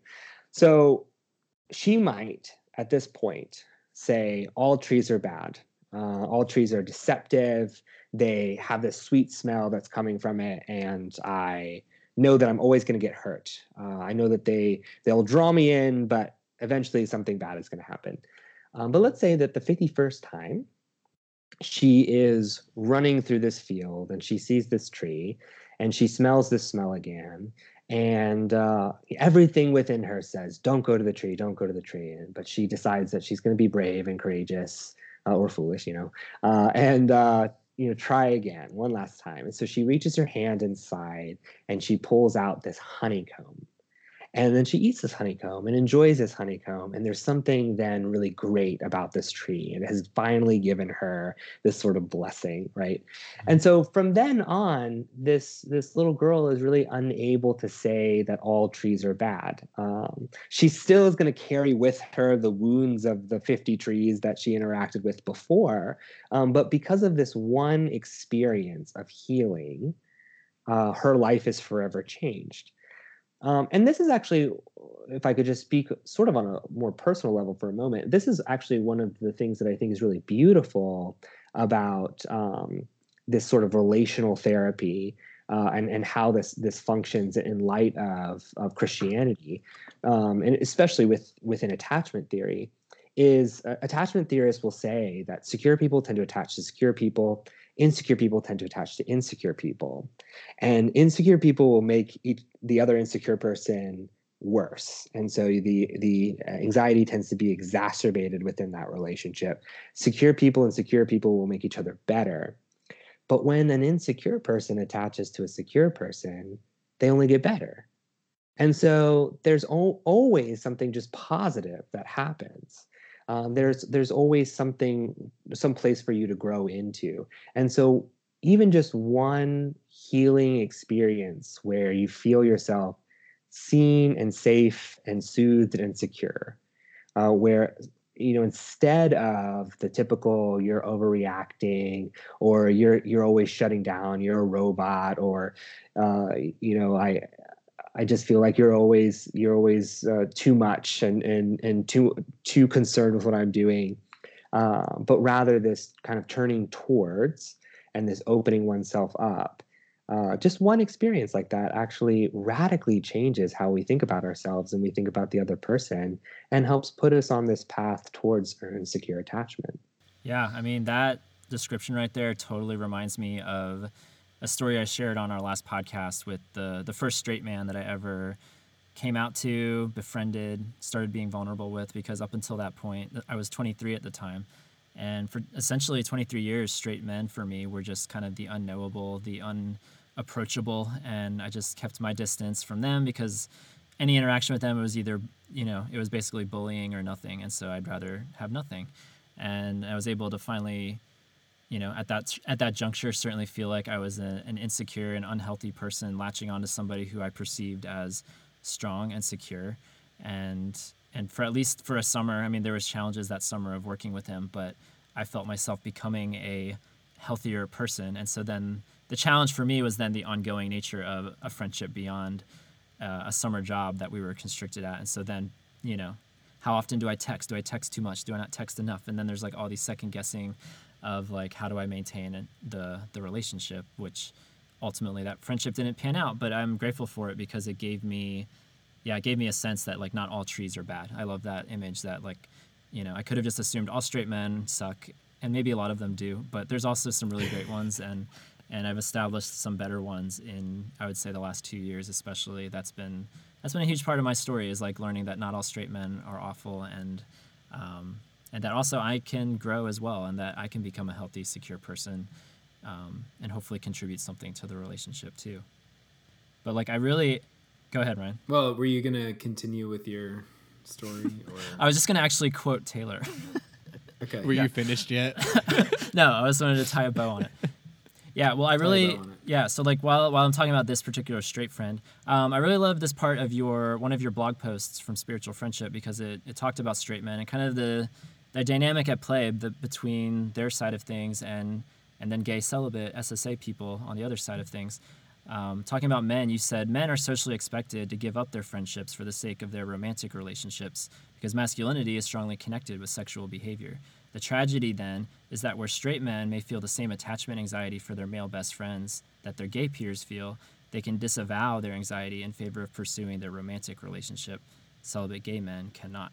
And I've felt that so hard in my life, as I'm sure many of our listeners can as well, that it almost feels like they have extra outlets to pour and energies to pour into. But because because we have you know these convictions and because we are who we are it's kind of we feel limited in that in that capacity. Yeah when you said uh, when you use the term uh, earned secure attachment i thought immediately about my my relationship with my friend micah who also i talked about in the last episode where um, that relationship started out as kind of like me in this ambivalent attachment place with just a lot of anxiety and this is kind of my pattern with a lot of my super close guy friends is that the relationship for a long time has this period of like yeah anxiety and fear and like i feel like i'm just on the edge of my seat the whole time like not sure where this is going like how can i make sure this goes where i want it to go?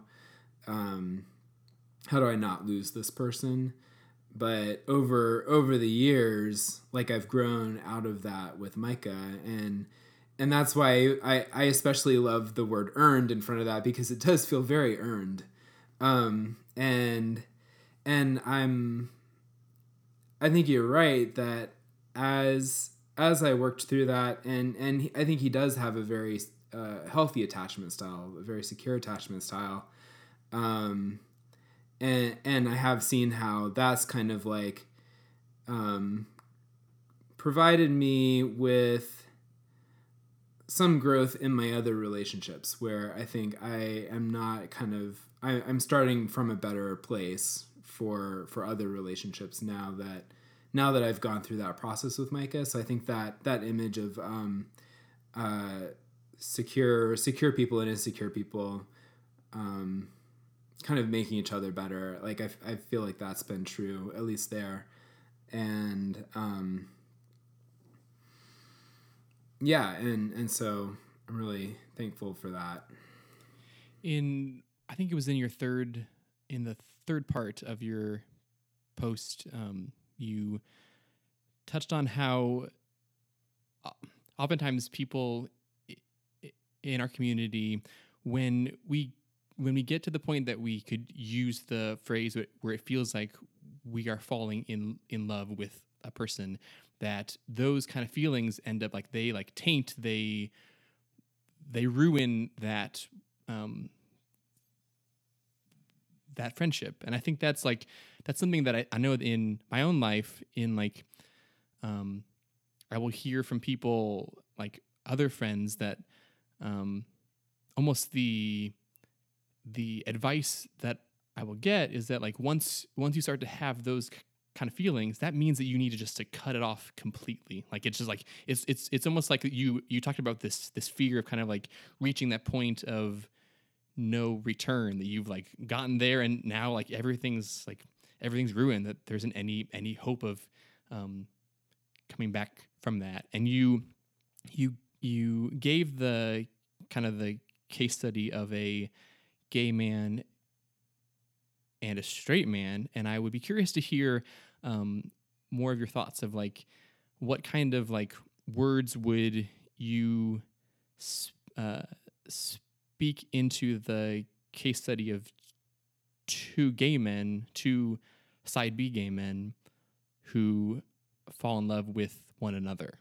Yeah i, I think I think um, there are some similarities, of course, um, and so uh, one of the things that I, I, I, talked about in in that um, trio of articles, and you you all are so kind to have read that. It was looking back, it's so verbose, and uh, there was yeah, just like one one one quick thought. There was a part during part one that I was reading it, and you were using words and sentences that just like way over like, my head wow, to where I yeah so to where I thought like I I'm not worthy to talk to this man. Like I am we're on different planes of existence. Like this is I'm not gonna like I'm gonna sound so so dumb because he's way up here in the heavens and I'm down like a worm. Okay, sorry.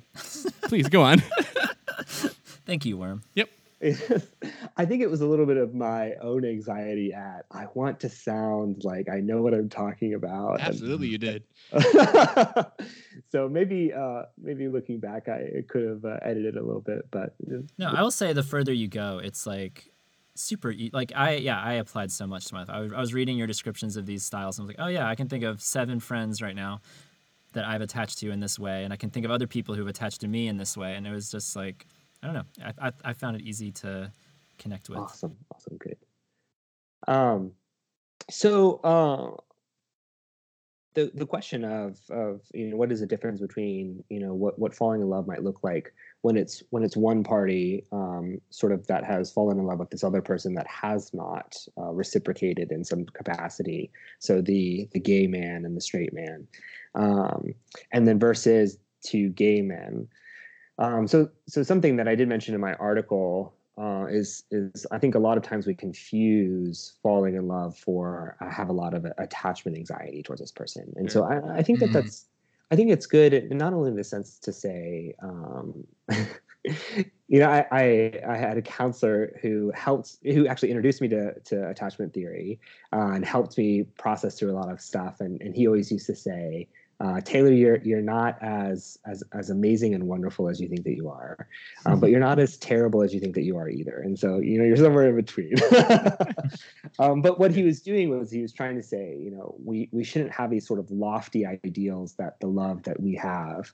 Um, so you know, like um, when I saw that person at Revoice and. Uh, he looked at me and said, Did you drop this on the floor?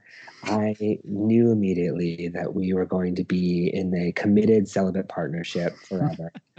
Moved to Vermont, started being, you know, you know, the gay dream, right? Mm-hmm.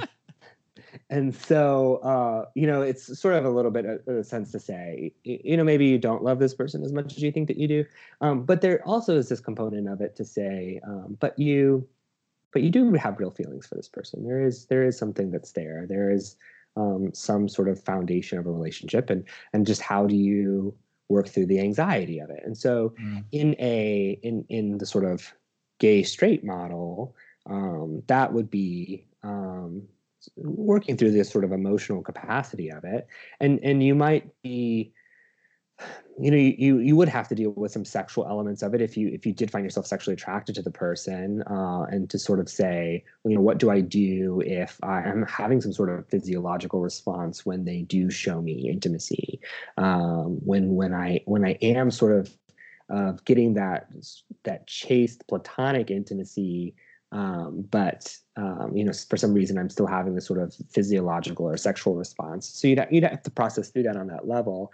Uh, and I think the added component to the sort of gay male and gay male model is if you both feel that way about another or each other, um, there is more of a tendency for um, emotions to um, just kind of become far more heightened. Um, and so you'd have to be, I think, more aware of um, some of those dynamics about um, the kind of heightened intensity of relationships uh, and how you're you're working towards um, having that sense of security and safety and comfort in the relationship.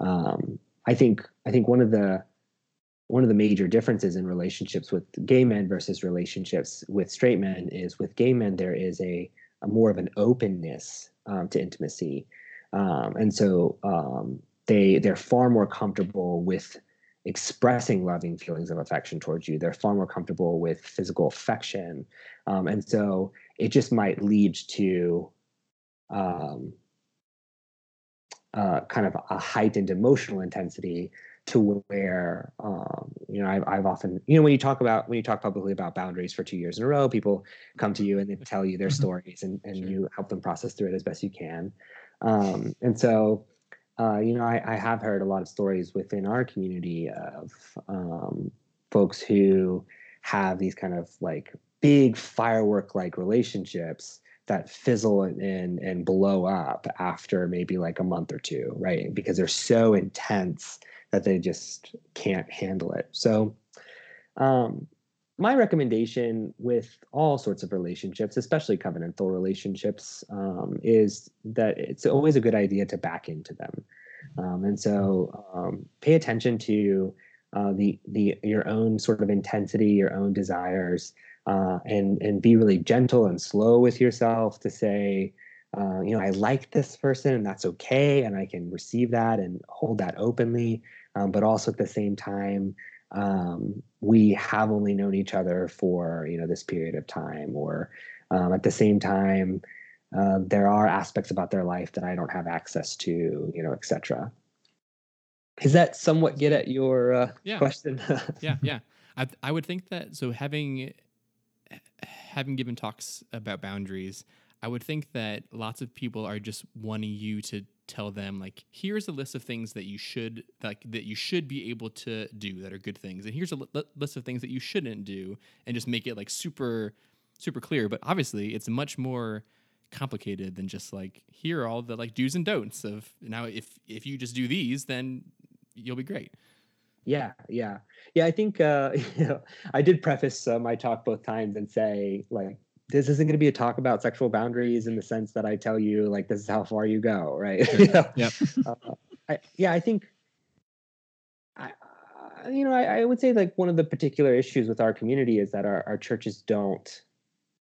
Not only do they they not help us, but they don't even know how to. Right? It is you know part of the kind of um, the new terrain that we're all trying to work through is is we're figuring this out along the way as well like yeah. we we don't think these old models of, of how to approach relationships work we recognize that there are uh, major pitfalls and we don't want to fall into them but we are sort of you know sort of taking a machete through this this uh, um, jungle trying to kind of carve our own path uh, it's sort of a very like you know manly masculine oh, image. Yeah. uh, and, and, so I, I think I, I, think that you know a lot of us want you know want the people in our lives to just kind of tell us what to do, but a lot of it is just and and I think people get really uncomfortable with this dynamic, but a lot of it is really trusting your own discernment and and to to say um, I I can discern well, and I am going to invite other people to help me discern well, and this is how I'm going to to process this and figure it out. Mm. I have a question that kind of comes from the other direction. You know, so when when I was first learning about attachment theory and thinking through all this and applying it to past situations in my life, I'd be like, oh. Jordan was avoidant and John was avoidant and this person is avoidant, this person is avoidant, and then like and that was uh vindicating, you know. But then the more I thought about it, the more I was like, what if they just weren't attached to me? like, what if, what if like what if uh I don't know. What if what if cuz I think in my kind of ambivalent state uh or just my in in the midst of my anxiety or want what I how much I wanted from the relationship, I sort of uh, overestimated how invested they were in the relationship. And so I guess my question is like how how can we kind of identify the difference in another person of like oh they they're invested in the relationship they're just displaying this avoidant attachment style versus like yeah you need to kind of you know chill out on the level of they're not super interested in that kind of friendship with you Yeah, like that. He's just not that into you. Into you. right yeah yeah, yeah. yes, I was thinking that too. um, hmm, I, I, mean, that is a really good question because I, I think that sort of touches on a little bit of our uh, core fears, right? Is, is Yeah. that uh, maybe I have invested so much in this relationship with this person, and maybe uh, this relationship has wholly been one sided. Mm. Um, I don't know you that well, Ryan, but you do not strike me as someone who's incredibly delusional. That you Well, imagine yourself to we have some stories to share. You, you just wait, Taylor. Just kidding. Not at all.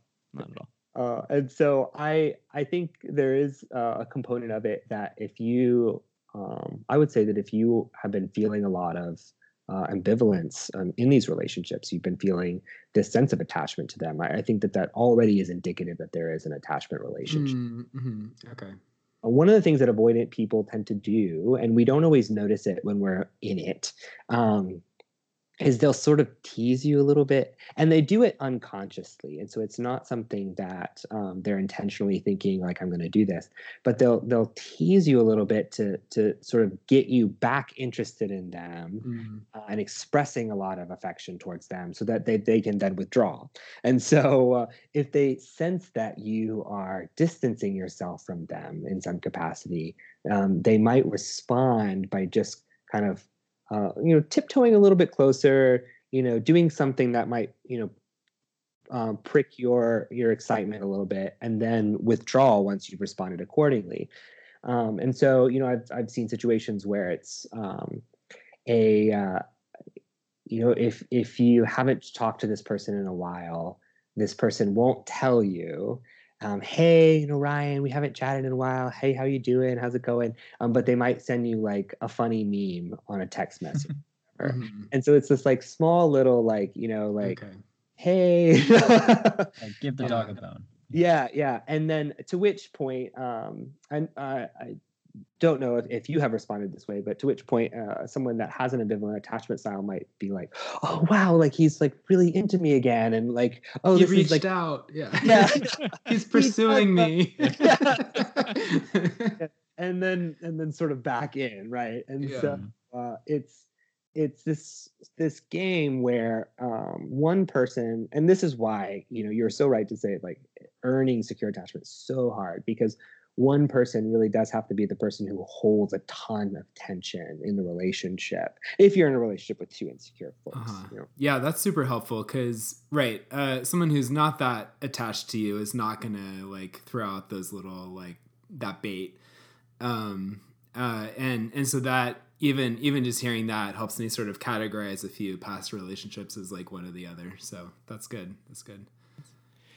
You made a comment uh, at the beginning about um, about the desire to have certain norms be changed when it comes to attachment. I would be really curious to hear about. Um, I, would, I would say, especially in our community, what are some some of the, the norms that you would like to see changed or evolved? You were talking about, I think, in like uh, I think in like in how secure attachment looks in like a really healthy way that there are certain norms that exist for like for men that's that become a hindrance to us having secure attachment because like oh like men don't like we don't do that So as you're as you're pondering Jacob's question, I also wanted to throw in. Um, I don't know if this fits in here, but I wanted to fit it in before we ran out of time. Um, this whole concept of arousal, if we can go there, because you write about this in your post too about what happens if you experience arousal with your friends? Is that like a no no? Is that like, oh gosh, gotta discard that friendship because I can't be aroused by my male friends, and especially if they're gay or um, or side B, like I have to not pursue that any further. But I love that, like what you write about is that arousal. In many ways, it can be a pointing toward um, this this good legitimate desire for intimacy and um, I don't know if that if that factors into what Jacob was saying if that if that comes up at all like because people talk about like what lines to cross and not cross and and people talk about cuddling with other men and people talk about yeah just physical affection in general and how much is too much and that's an ongoing debate that goes until the end of time of like what is what is what is okay within the confines of a platonic friendship um, and what yeah, what does intimacy look like for two gay or SSA identifying men? Like, what is, yeah, what is that? And so that's something that I think about too. I think that you should skip my question entirely and just and just answer that one. No, no, no, no, no, no, no. I think that's that's that's better because I also wanted to ask that too, and so I yeah, just skip just skip what I was asking earlier. skip to skip to the cuddling arousal question. Skip okay. skip yeah, to the super sexy things. The spicy stuff. Spicy stuff. Yeah. Right. There we go. Um, there's a, uh, a sort of a famous person within the sort of psychodynamic psychoanalytic world uh, who's a Christian psychologist. Uh, he teaches at um, the Seattle School, I think. His name is Roy Barsness, and he shares this um, story about. So he's been he's been counseling for like 30 years. And he shares this story about his one of his first um, sessions that he had with this woman, um, right fresh out of school, um, and and sort of how he processed through a lot of the sort of erotic elements of of this this relationship. Um, so this woman, she was uh, sexually abused by her father. Her parents divorced, and then her on on her 18th birthday, I think her father uh, engaged in in a three-way sexual relationship with her and his girlfriend. Um, so this this woman, um, she came across as very uh, put together, very confident, very um, uh, charismatic. Um, she was uh, fairly attractive. Um, but she had all of these broken relationships with men because she uh, would have these really intense sexual relationships with them and wouldn't really know how to to process through uh, a lot of these these dynamics that she was experiencing. And so uh, Roy Barsness is, is writing about this, and uh, he was talking about his own feelings in the session, and he starts to notice um, that she is dressing up more when she comes to the sessions and she is being a little bit more uh, provocative with him uh, and she starts to be more explicitly sexual with him uh, just talking more explicitly sexual. She describes having these sort of sexual dreams about them uh, and it's making him really uncomfortable because not only is he uh, attracted to her and aroused by her, but he also won't be having sex with his client, right? Mm-hmm. And this is, you know, fresh out of out of school. You know, the the textbooks did not prepare me for this. Um, and so, um, but she's getting more and more sexual, and then consequently more and more violent and angry with him. And you know, why won't you, you know, return these sort of feelings? And and he acknowledges that he started um, cooling off and, and just shutting down. And so he really responded to her really analytically and cold. And she's getting more and more anxious, more and more anxious. And she tells him one day, she says, that if you won't have sex with me, then I'm going to kill myself. And at this point, he's panicking. He doesn't know what to do and what to say. Like, I, ha- I have no idea what's going on. Like, how do I navigate this? Um, and he sort of just blurts out, um, you know, um, I, I, don't know what to do with this. And she said, she said, you know what? Uh, oh God, you're, you, you know, you must be asexual or something like that. And he was like, well, as long as you and I are in this room together and have this therapeutic relationship. Yes, I am asexual, uh, and you know I might be attracted to you, but we're gonna we're doing this work, right? And so being able to sort of name it and name this this subtle underlying unconscious uh, erotic element between the two of them um, actually allowed him to realize he was pulling away from her when she needed him the most. Mm-hmm. And so she had only ever learned, you know, from these early relationships with her father that in order to get the attention of uh, the men in her life, in order to get affection, she had to be overly sexual. Uh, and that when they wouldn't give it to her, um, she would respond very violently and angrily. And so um, he managed to kind of process through this dynamic with her by being open to her and feeling with her, um, but obviously not having sex with her. Um, and he remarks that um, just naming that was healing. Uh, and he said, you know, several years later, she, you know, um, had she he uh, discharged her after about five years. She ended up getting married, having children, and she came back to him like 20 years later, and uh, she was talking about that time, and she said, "Yeah, I'm so embarrassed. I I I, I just I only the only thing I remember." Is that I just really, really, really wanted to have sex with you. I really wanted you. And she said, I'm so glad that you didn't because I needed to have somebody, some man in my life that would make this space for me to feel this without um, taking advantage of me. And and he said he was, but she said she said you know, but I I really wanted to have sex with you. And, and he said he said, but but in some sense you didn't. And uh, she pauses and she says, yeah, I guess you're right. I there was there was a deeper sense that I, I really actually didn't want that from you. I, I just wanted you to sort of make this space for me. Mm. And so one of the things that Barsness talks about in this dynamic is can sexuality and eroticism be expressed without being exploited? And so often what happens is when someone expresses sexuality, their sexuality towards us, it's it's typically quickly exploited. Um, and so it's either exploited that you know we'll have sex with a person, uh, it's exploited that they'll be mocked and made fun of. It's exploited in, in those sorts of capacities. Um, sometimes we even feel within our own self, like if I express my sexuality or when I express my sexuality, it gets exploited. Somebody takes advantage of me. Somebody mocks me. You know those sorts of things. Um, but what Barsness is talking about is is can we can we express this? Can we hold a space for us to talk very openly about this without um, exploiting one another and, and taking advantage of this? Um, oftentimes in in our relationships, um, we we feel the most um, desirous of, of wanting to have sex. You know, we, we feel we feel like we want to uh, to to be in a, a, a sexual relationship with somebody when um, they are distant sometimes when they're distant and we want to connect with them. Um, sometimes when we're filled with with um, feelings towards them we want that. Um, sometimes when we're having a bad day we want that.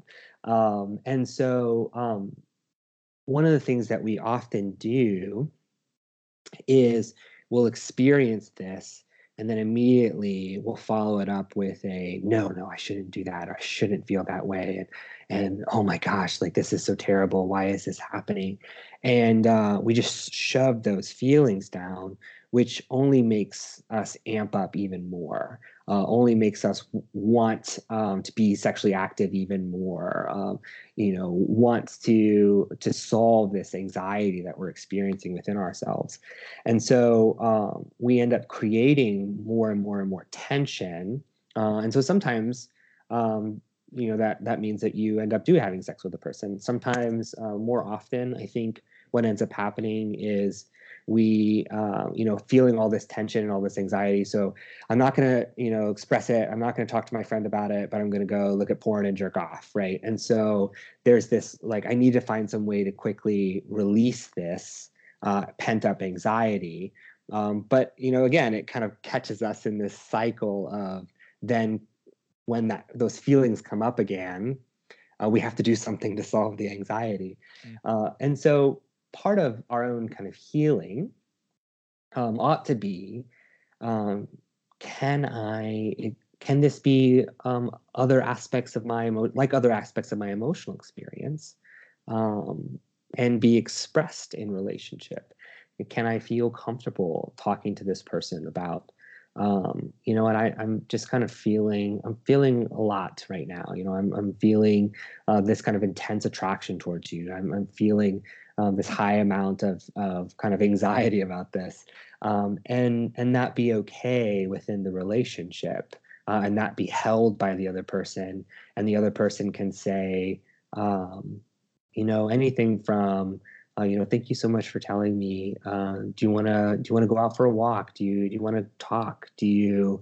um, do you need a hug? You know, do um, you know, I know that you've been having kind of an intense day. Like, do you do you want to sit down and talk about it?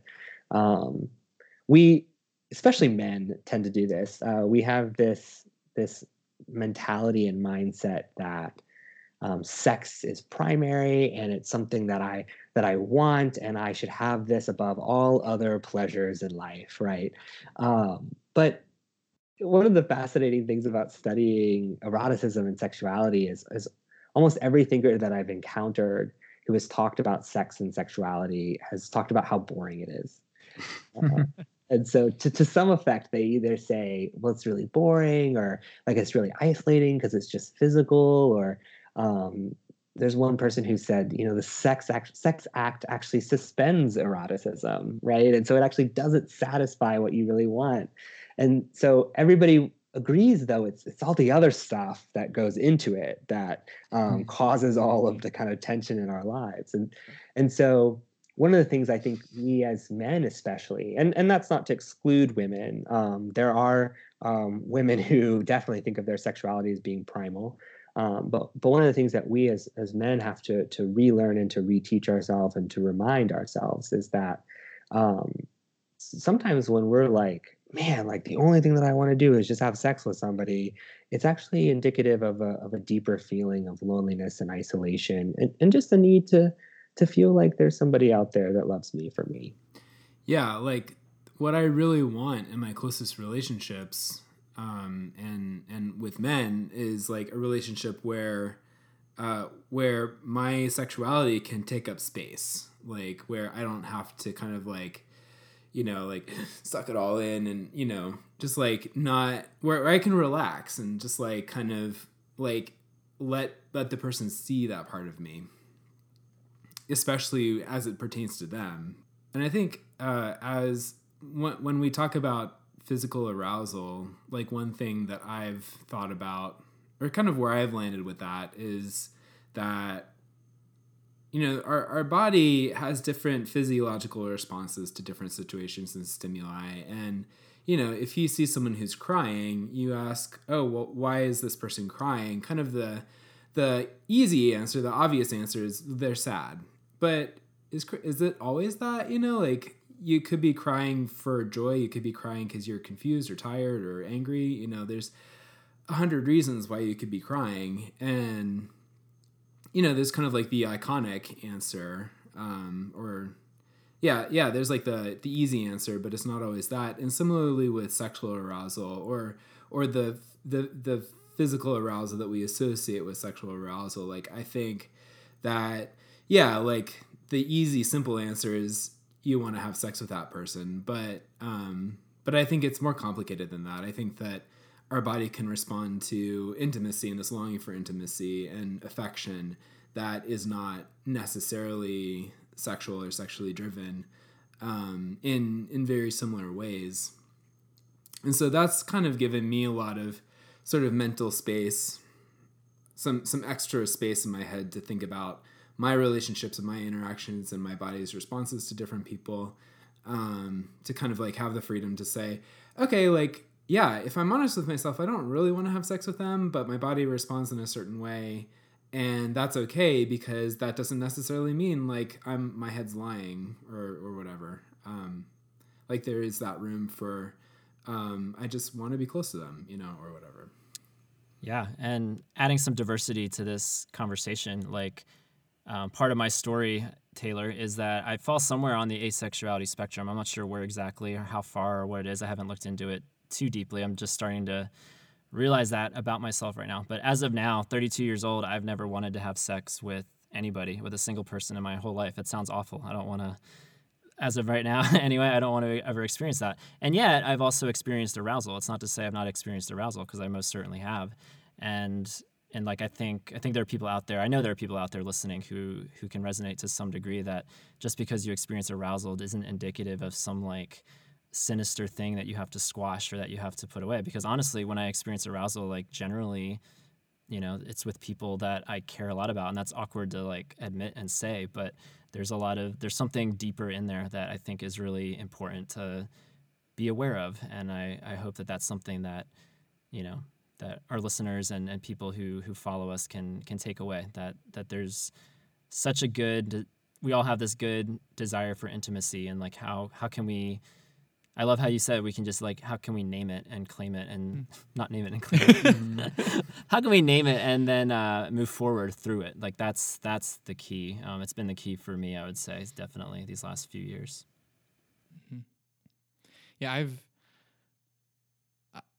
I've come more and more to recognize that being raised within the church and being raised in the context where I've seen um, where where where sex has always been in the context of a marriage, and I've I've seen that displayed in really good and really beautiful ways. That my own longing for sex at different times is really not for the sex, but for the context in which I know that sex is meant to be a part of. So like so the commitment, the partnership, the companionship, the kind of unity and like oneness that comes that is meant to to be a part of a marriage that that's what i want so much more than any physical act. But yet like those things i think i think that as they're meant to be those things are all, are all meant to be connected to one another.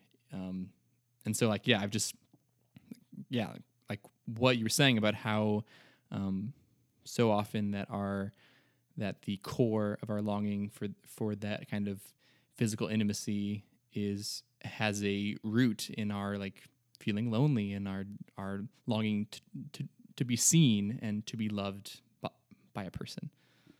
Taylor, you've mentioned some different authors, uh, researchers, and different studies. Is there like a go-to resource for like attachment theory when it comes to adults that you like recommend to people, or or is it just kind of like find what study, find the studies and read them? Like, what, what would you say? Yeah, yeah. Um, so the the one book that I recommend to people, um, this is a sort of easy introduction to attachment theory, um, is called Attachments. Um, I think it's uh, the subtitle is like Why You uh, Love the Way That You Do, or something like that, and it's um, by um, Tim Clinton and Gary Sibcy. Uh, so it's a, a Christian book. So there's a little bit about spirituality in that um, it can sometimes be a little you know there can sometimes be a little christianese in there so Mm. you know you may need to sort of eat the meat and spit out the bones but it's a it's a great resource for uh, an introduction to all the different attachment styles um, talking about what they look like in relationships um, and then can begin to give you some tools for how to process and, and work through your own um, insecure attachment styles. Uh, unfortunately, um, a lot of the literature is on um, uh, husband and wife and uh, parent and child, and so you won't find like the like uh, you know guide for side B Christians. uh, Not um, until you write it, right? Yeah. That's that's, that's in Uh, the future. oh my gosh. Uh, but um but you can definitely you know as as uh, i like to say that we're like you know uh, thrifty and we we we're thrifty as a people group and we sort of pick and pull pull together and then create uh, and so uh, you you can definitely um, find a lot of resonance with uh, especially the romantic partners um, male and female husband wife um, and so you can you can just say okay well i'll just you know change the dynamic slightly and and see what Mhm. this looks like so awesome, thanks. Mhm. Um, I I I get the sense that it's customary on a podcast when you have a guest to uh, let them plug something. Is there anything you want to plug? Do you, you have any books or anything, blogs, oh no i a wish- band, My MySpace profile. oh band. oh yeah. stand up, stand up routine coming up? I did have a I did have a Xanga account before. Ooh, Yeah. oh, we're in Anybody good remember company. Xanga? Yeah, that's I was on Xanga. yeah. That's how your other brother started. Oh yeah. Well, Taylor, thanks so much for doing this, for being here. I feel enriched. Mhm. I can't speak for Jacob and Ryan, but I, Very I personally feel enriched, Absolutely. and uh, I think our listeners will be too. I really appreciate your taking the time to to come on and share a little bit about what you know. I think, uh, yeah, I think it, I think it's going to help a lot of people just to start to process a lot of the relationships in their lives. yeah. Thank you so much for inviting me. Yeah, I look Mm. forward to actually like meeting you, meeting you, not just as a face in the crowd, but Yeah. the face We've to face. There you 2020. you know? There it is. Yeah. Mhm. I'll make it a point to to meet you. Yeah. Thanks so much for taking the time. Thanks, Taylor. Yeah. Thank you, Taylor. All right. Much love, brother. Man, that was such a meaty episode. I felt like there was just so much great content, so much great discussion, and I'm so thankful for Taylor bringing his experience and expertise into into the conversation. Like I'm just I just keep thinking of different different situations and different ways to apply this and different ways I want to apply this in in like specific relationships in my life. Yeah. There are some some episodes where I'm kind of done. Like I'm ready to to move on. I'm ready to go to bed or I'm ready to, you know, change my scenery. And then there are episodes like this one where it's like I wish we could just talk to Taylor for five more hours because there's just so much there's so much good um, psychology at play there, but then just like sharing stories and just uh, shooting the breeze with y'all. Like I Mhm. Yeah. definitely one of my favorite recordings we've ever done. So um, Mm-hmm. really appreciate Taylor coming on and and oh yeah, Jacob and Ryan, thanks for thanks for joining us as oh well. yeah, us, us too. I was just, I was just gonna kind of echo what you said of that. It kind of, fe- it feels like we've only uh, scratched the surface of things that he knows and like wisdom that that he has. That I think that we should absolutely have him back if he'd be willing to. If if that wasn't a traumatic experience for him, if he doesn't now emotionally detach Exactly. from us in a significant way, then yes, I think uh, it'd be great to have him come back again. And uh, in the meantime, though, before that happens, in between now and our next episode, we'd love to hear y'all's thoughts on this episode. So tell us about your attachment styles. I'm curious to see if, yeah, if this ambivalent one is as popular, as popular of a buffet option as it seems seems to be based on the the uh, people in the room on this call and then just in the study that was referenced in the episode. So um, yeah, check out check out Taylor's posts. They're all going to be linked in our show notes and on our blog. And go over to yourotherbrothers.com slash podcast. Find the episode 51 post because we are now into our 50s, y'all. I don't know if you heard. But uh, episode 51, find this podcast post and share a story. Tell us about your attachment styles or what you've noticed in your relationships with other men. We would love to share some stories and maybe learn a thing or two from each other because that's always great. Yes, a big shout out once again to our sponsor, Carabiners, which made this entire entire episode possible. Um, yes, thank you for attaching not only climbers to rocks, but house keys to skinny jeans. Thank you for attaching in all the right ways. Thank you, carabiners. Thank you, Carabiners, for providing hundreds of pounds worth of attachment. That is not ambivalent. That is not avoidant. That is secure attachment right there. Mm. Thank you. That's great. Perfect. Our sponsors, don't we have the best sponsors too? We have great listeners, We have the best sponsors. sponsors. They are so Absolutely. supportive. Uh, yeah, and thanks to our listeners. Thanks to you guys for, I want once again, 100 plus ratings and reviews. You guys are awesome. Thanks for getting this show. I mean, this is like super significant, these last couple episodes, to have, you know, 50 plus episodes and now 100 plus ratings and reviews. So, y'all are great. Thanks for supporting the show and keeping it going. Couldn't do it without you. Y'all, this is a great episode. Thanks for listening. Thanks for tuning in. We'll be back next time for more fun content. Hopefully, I don't know. Maybe we'll just talk about emotional attachment for the rest of our days, or maybe we'll maybe we'll go into something else next time. Ooh, or we'll talk more about arousal. Or this is the segue to talk about arousal and sex. We'll see. Stay tuned, y'all. In the meantime, for all your other brothers, uh, this is Tom. This, This is is Jacob. Ryan. Oh, sorry. reminding you that you are not alone. Even the sparrow finds a home. See you next time, everybody. Bye, everyone. Bye, guys. Thanks for listening to Your Other Brothers podcast. Navigate more with us at yourotherbrothers.com and comment on this episode at yourotherbrothers.com slash podcast. Subscribe to our show to never miss an episode. And if you enjoy what we do, consider rating and reviewing us on iTunes. You can follow us on Facebook, Twitter, and Instagram at Your Other Brothers. If you'd like to further support our storytelling effort, consider becoming a Yobber. Yobbers pledge monthly and receive perks like calls with authors and other supporters, access to a secret Facebook group, and additional podcast content. Visit patreon.com slash yourotherbros for more information. Don't miss our monthly bonus podcast on Patreon, The Yabalog, featuring responses to previous podcasts, content not featured in public episodes, calls from listeners, and more. Ask us a question or tell us a story by leaving us a message at 706 389 8009. If you're new to the show, we'd love to hear from you. You can email us at podcast at yourotherbrothers.com. You can also write us at Your Other Brothers, P.O. Box 843, Asheville, North Carolina 28802. Until we journey next time, we're glad you're with us.